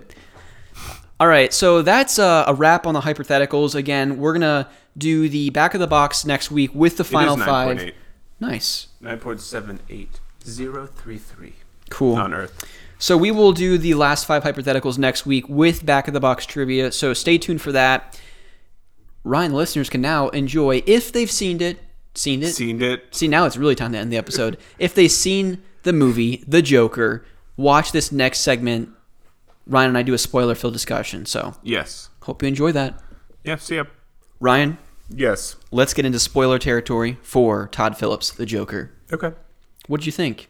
I think it was awesome. Well, we already we already established that, but from a, from a sp- it's been like two minutes for us since we last talked about it at the beginning of the episode. So from a spoiler perspective, you have Phoenix's Joker who's working in this I don't want to say carnival space, but this these people all dress up in clown makeup. They're outside of shops, you know, trying to get people to come into storefronts and buy stuff that you know for places that are going out of business and things like that. He ends up getting his sign taken from a bunch of kids. He gets beaten, and then the uh, his boss kind of calls him in and fires him because he's not only done that, but he brought a handgun into a children's hospital. Yeah, that he had gotten from a coworker, and he specifically said like I shouldn't have this kind of thing because you could tell there's something mentally wrong with him. Mm-hmm. And then he ends up using it as a prop. He he explains that it's a prop. It's part of his act. Yeah, but he very much got fired, and then he's still in clown garb, and he's on the subway, and then like some drunk three drunk guys were harassing a girl by like chucking fries at her. Yeah, and then she got up and left, and that's when they came over to him. And Phoenix's character has this, I should say, the Joker in this movie has this condition where in uncomfortable situations he starts laughing uncontrollably, and this is shown at multiple instances in the film. And whether or not it is an actual physical condition or not is kind of brought up later in the movie when these cops or these detectives approach him um, and say like, "Hey, is that actual condition or is it like what is it?" And he's like, "What do you think?" Like, Yeah. very defensively, and so you don't really know if it's like part of his act, quote unquote, or if he does. I mean, he's clearly mentally ill, but anyways, he's getting beat up by these guys, and he takes the handgun out and shoots one of them, kills him, In like the face. Yeah. And you're like, oh crap. All right. then like shoots the other one in the chest a couple times. The other one gets away but got shot in the leg. Once they get off the subway, he chases him down and kills him. Yeah. And that's when he kind of first gets this sense of empowerment. And it later in the movie it's interesting because he's talking with someone and he might even be talking to himself, I can't really recall. And he talks about how it should be bothering him, but it's not. And the way he says it is so disturbing and just you recognize that this guy is crazy. But after he kills these guys, he runs like a psychopath through the park under a bridge and he finds this bathroom in a park and that's when he locks the door and closes it mm-hmm. and that's when he starts like dancing to nothing there's no music playing i mean there's Yeah. music that we hear there's nothing in there that's playing it's like he has an ipad this is like in, set in like the 80s and i think that's when he kind of becomes the joker he embraces that persona Yeah, he definitely. I don't know if he came to became the Joker there. I think it's maybe like an hour down the line. I Yeah. think that's where he first gets the glimpses of where his character's going. Mm-hmm. Um, I think it's when he eventually kills his mom is when the Joker becomes a thing. When he realizes he says a line like, "It my life isn't a tragedy; it's a uh, comedy." he said up it's this like- point i thought my life was a tragedy and now i understand it's a comedy and that's when he suffocates his mom who's in the hospital Yeah, so I think that's where he becomes the Joker, And then after that point, you're like, oh shit, it, we're on a rocky ride. And what's interesting about this movie and why a lot of um, reviewers are saying you're not really sure if the last 30 minutes actually happen or not is because there are mul- multiple instances in the film where he thinks things are happening or he imagine things ha- imagines that things are happening that are not. Mm-hmm. One is when he walks home or he goes home from work and he sits in bed with his mom who's watching the Murray show, who it's basically Jimmy Kimmel in the 80s, but it's hosted by Robert De Niro, whose character Yeah. is, is Murray. And Phoenix is watching it and then you're they the camera shifts to you're on set with Murray and Phoenix is in the audience laughing and Robert De Niro calls him out, asks him to stand up, and he says, "You know, my mom told me that I was put on this earth to make people laugh and smile and whatever." And he sounds like a child when he talks. Yeah, he it's does. really weird. But then after that whole thing happens, it cuts back. He's in the room with his mom sitting. Yeah. So it's like, okay, this is a little weird.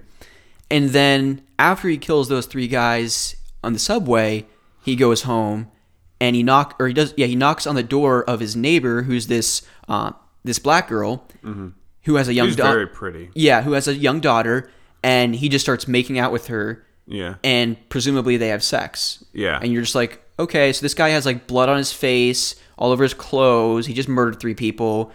You're just gonna let this dude walk into your apartment and have sex? Okay, we'll let that happen. We'll let that slide. I was like, wow, he's gained some confidence. Because he met her on the um, The elevator. Yeah, the elevator. because she was coming in. He was already in the elevator earlier in the film. She said, "Hold the elevator," and of course he held it. Mm-hmm. And yeah, so later in the movie, he has a comedy act, and so he goes to this restaurant.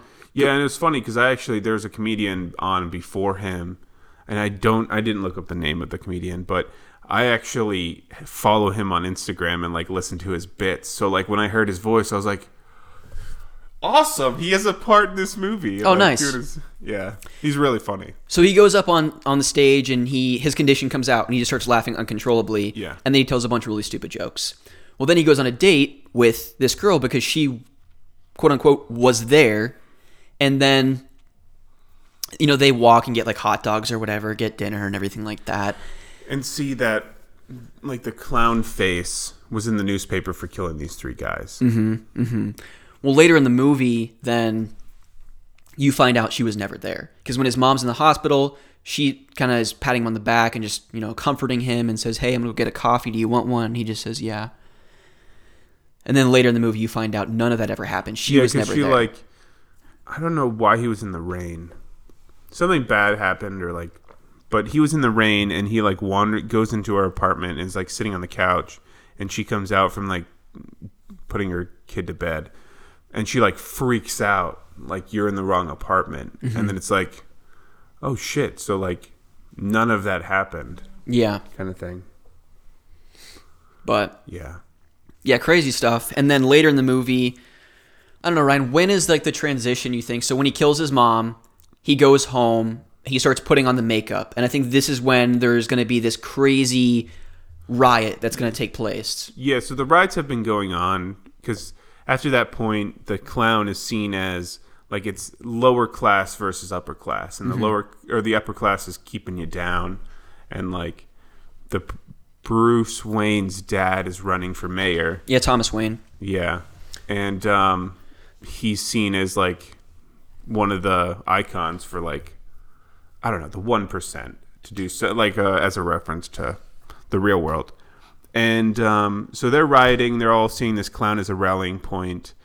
Um, there's a bit about what Oh, I was going to say, this is kind of all over the place, so I'm sorry, listeners, Yeah. but it's interesting because now we're doing this just off the cuff, but Phoenix's Joker actually goes to the Wayne that's what I was going to mention. manor and sees Bruce there, and he's talking to them. He's doing like a little circus act with this little pole, flowers come out of it, and stuff like that.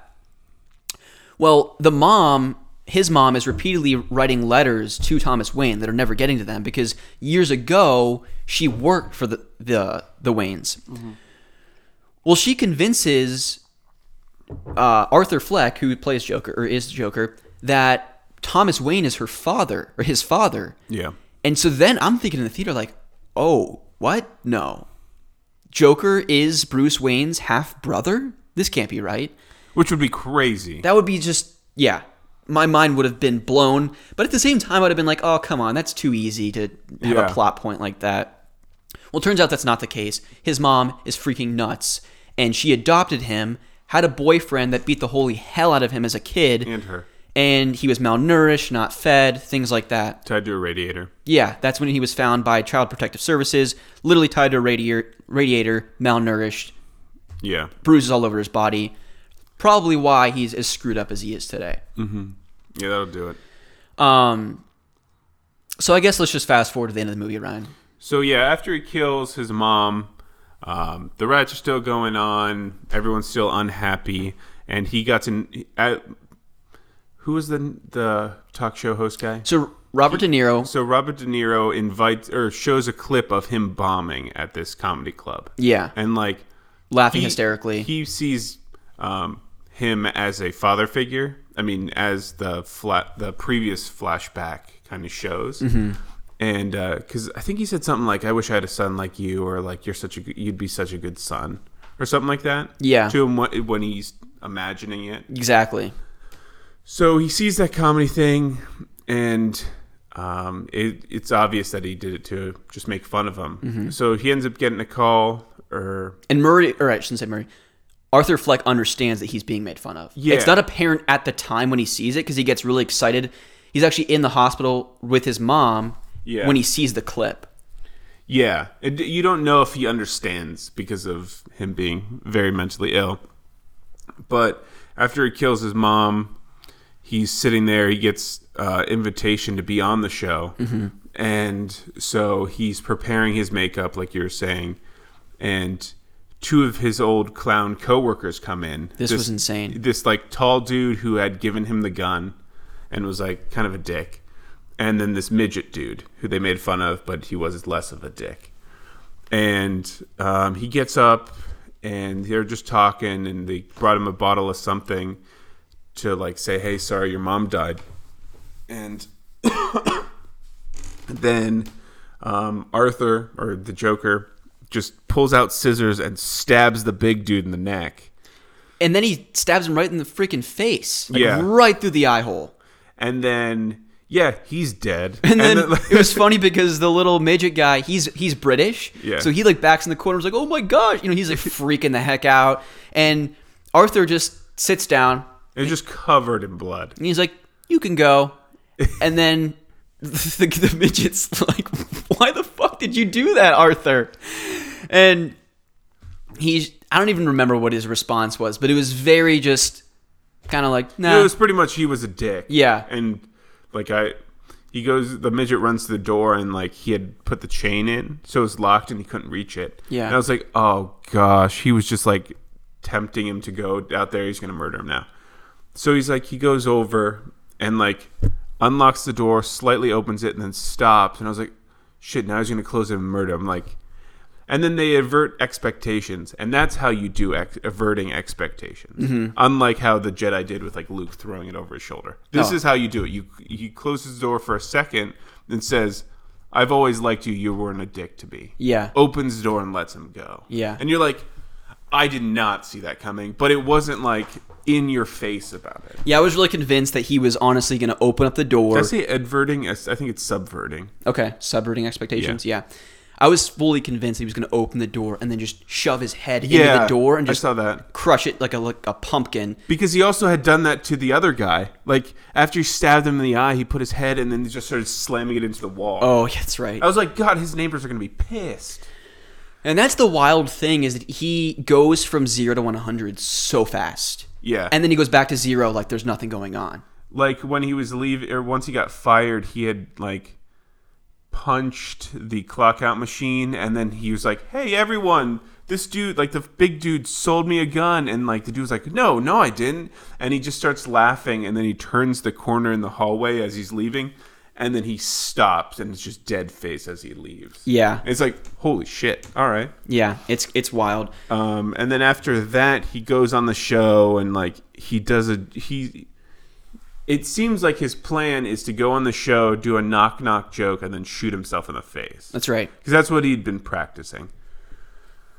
Which you can see why it's not a kid movie for like the entire thing. Yeah. It's not like oh let's do a standalone. This is not like a oh border R PG thirteen uh, Marvel movie. This this No. is undoubtedly an R movie, and unless you are 18 years old, you should not be seeing this. and I do like the superhero movies as R. like Oh, I do they're really well done. like Logan. or Deadpool. Yeah. Like Logan, you think, oh, we got a standalone like Wolverine movie, Mm-hmm. but like it's not for the faint of heart. no, it's not. Um, so he gets on the show. He does like some stupid jokes. He's in full makeup, and like before, he just says, "Hey, call me the Joker" when I come out. Yeah. So he does his dancing, and like the people who were like gonna open the curtain are like looking at him as he's like dancing before saying, like, "This is kind of weird." Yeah. And he goes out. He like kisses the girl who's on stage. An old lady. Yeah, and she's just like, "What?" And then he says some joke that they're like, "Whoa, whoa, whoa! You can't say that." Yeah. like it was about like who laughs at dead or like hit hitting people with your car or something like like killing people, and you're like, "What?" She's like, "Yeah, you can't say that." When Okay. Murray, Robert De Niro's character, like that's not funny. did not want to, or he wanted to bring him on for a full segment, and his producer or whatever said this is not a good idea. And so as they're having this conversation, uh, Joker is just saying just ridiculous, off the wall stuff, and he eventually ta- was talking to Murray about being a bad person. And Well, he said he he killed the three people in the subway. oh, that's right. That's right. And they're like, "Wait, what?" And he's like, "Yeah, I killed them, and I don't feel bad about it. They were assholes, and like the only people that why people care is because their boss Thomas Wayne mm-hmm. was like he's a big shot or like one of the people keeping this down." And then he starts talking about like you're a everyone like the elites are bad people and kind of the same rhetoric that the clown posse outside are repping. Yep. And then yeah, he's going talking to Murray about being a bad person. He's part of this elitist group. And then he says the only reason you had me on the show is because you wanted to get get a laugh out of me. You know, you wanted to embarrass me. and he's like, and that's why you showed the clip.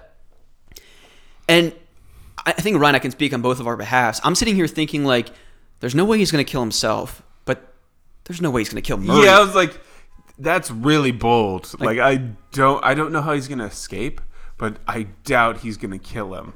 And then he pulls out his handgun and shoots Murray right in the face, dead. Yeah, and just sits back down and is just completely chill about it. And then like everyone's screaming, obviously, freaking out. and there's on live TV, so like everyone saw that. And then he gets up and just shoots him in the chest a few more times and like runs up to the camera. and starts saying a bunch of nonsense and then it cuts off the air. Yeah, and I was like, it cuts out with all the screens and stuff. Yeah.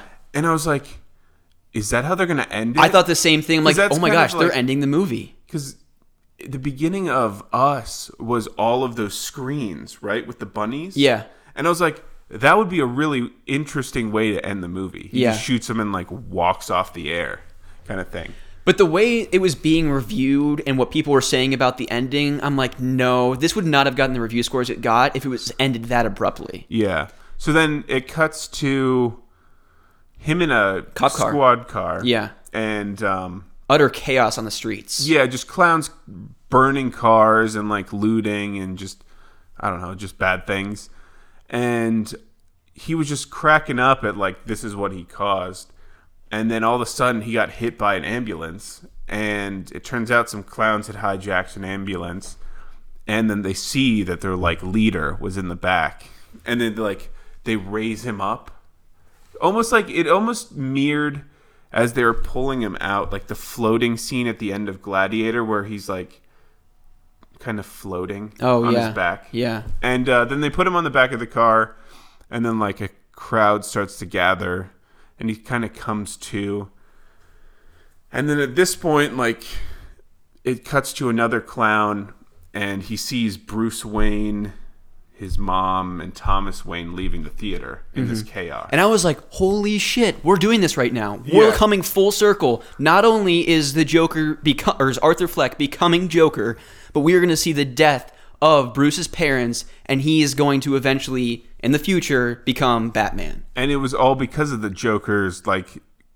Chaos. action that bruce wayne became a thing or batman became a thing Yeah, because he's like, I have to stop this anarchy. Yeah. As a young kid, I'm assuming that's what he's thinking, you know? Yeah, and it's inter- then you like you think back, it's like he met the Joker in his lifetime, and you like he did an act for him. Like mm-hmm. it's it's so weird to think. And then the Joker comes to and sees everyone's around him, and he stands up on his car. And then this is where you were talking about the Jack Nicholson thing. Yeah, so he stands up and just feels like a dictator almost, like this authority figure on the top of this car, standing among clowns that he created this kind of resistance or this revival or whatever you want to call it. And he he tastes the blood in his mouth and he puts his fingers in his mouth and he spreads it to create a smile with the blood. And it reminded me of Jack Nicholson's Joker And because because it's a very dark red. it's really dark and and that reminded me of his makeup when he played Joker back in the 80s. and like with the blood smile, it looked super creepy. You're like it was weird. like I get the clown makeup, but like with that, you actually like it's he is the Joker. Mm-hmm. I mean, you could argue that he became like mentally the Joker probably when he killed his mom, but like embodying the Joker was probably at that point. Yeah. And so, correct me if I'm wrong, but we flash forward to Arkham Hospital at this point. Yeah, so there's a long sequence of oh, like a bunch of clowns coming and like him kind of Being praised. being the praised or like a god of the clowns. Yeah. And then we cut forward. Yeah, so he's in I this think. this white room being spoken to by a psychologist. The same one that had spoken to him as like the civil servant at the beginning of the movie. It's right. And so she is talking to him, and he just starts laughing uncontrollably again. Mm-hmm. And she asks him, Arthur, what's so funny? And this is, if you weren't listening closely, or if there was a noise in the theater, you literally would not have caught the dialogue here. But he said, I thought of a joke. And she's like, What is it? And he says under his breath so silently, You wouldn't get it. Yeah, you wouldn't get it. And it was like, What? And that's when you start questioning, like, Is the entire movie uh, in his mind? So maybe Bruce Wayne's parents weren't killed because he would have wanted that to happen, and that would have been funny in his mind. It also would, would have been funny to go on the Murray show and literally shoot him in the fucking face, Yeah. and then all the other craziness that he he caused. It's like, uh, what? So then he starts walking down the hallway with blood on his shoes. Did you notice that? Yeah. So he's walking down the hallway. He looks like his hands are probably tied up in the front. And he walks in the hallway, and then he's just being chased back and forth by another, Very Scooby Doo esque. yeah, like a security guard or something. And this music's playing, and it's very old timey New York. And then it just says the end, Yeah. and then the credits start rolling. It was like, what did I just watch? Yeah. I uh, I don't know where in the timeline if it's just a lateral movement, but the the girl from the beginning looked older. Like she had gray hair. She did, and that's why it led me to believe. Like I wasn't even sure if it was the same person. You said that, and I kind of thought it too, but I wasn't sure. Yeah, I think it was. So It, she just had gray hair, so it makes you think that it's in the future, but like, like he was in prison, somehow escapes, and then all those events happened. Well, he was in a psych ward and then he got released, and then he had the medication, and then the entire thing happened, and then eventually he Well, was that's caught. that's interesting. You bring that up because earlier in the movie, when she was questioning him, she asked him, "D- "Do you remember why you were in that cell?" Yeah, And then it just cuts to a scene of him banging his head on the window. yeah, And then his response is something like, I don't even re- remember why I was there or even being there. That's an interesting point you bring up. It could have been completely flipped. That could have been the beginning of the movie. He somehow escapes and then all of that stuff happens. yeah. That would be insane. It's a really confusing timeline because you see like two or three times throughout the movie what you think is happening isn't happening. Like with the girlfriend, with Murray, with this, like you don't know what is and what isn't. Yeah. It's crazy. I don't know. It's a great movie. It does require repeat viewings, but I I need to wait a while before I see it again. I honestly will probably end up buying it when it comes out and that'll be the second time I see it. Yeah. just because it's exhausting and the game that I'm playing is very exhausting as well. A lot of fun. We'll get to that. Well, In the past. in the past, we're gonna go back to the past. See, we're basically Todd Phillips, the Joker movie. This podcast, Ryan, because Yeah. you never know when things are happening and what Did time. we murder Bruce Wayne's parents? Who knows? Stick around for episode 59. Find out next week. Thanks for tuning in. It's kind of weird that we're ending the episode before we've recorded like the bulk of the episode. Yeah. But we want to thank all of you fine folks for listening. Again, if you listened to last episode, I kind of mapped out the timeline of future episodes, including our top 10 childhood games and our top 10 adulthood games, kind of like the past two generations. So we do want to get a lot of listener feedback and involvement in that. So if you want to write to, into the podcast with your top five childhood games and maybe your fo- top five of the past two generations, kind of 2008 on, please write in at otaku brothers podcast at gmail.com you can also follow me on instagram and twitter where i post the up uh, the show them that's when i post the show itself when it's going live the topics that we're going to be talking about and all of that fun stuff We're already like jumbling words and we haven't actually recorded the podcast even though this is at the end. this is probably going to be a three hour episode ryan yeah. We'll see. You already know because of the timestamp. that's right thank you all for listening ryan any parting words Have a good week. Go watch a Joker. that's right later See ya.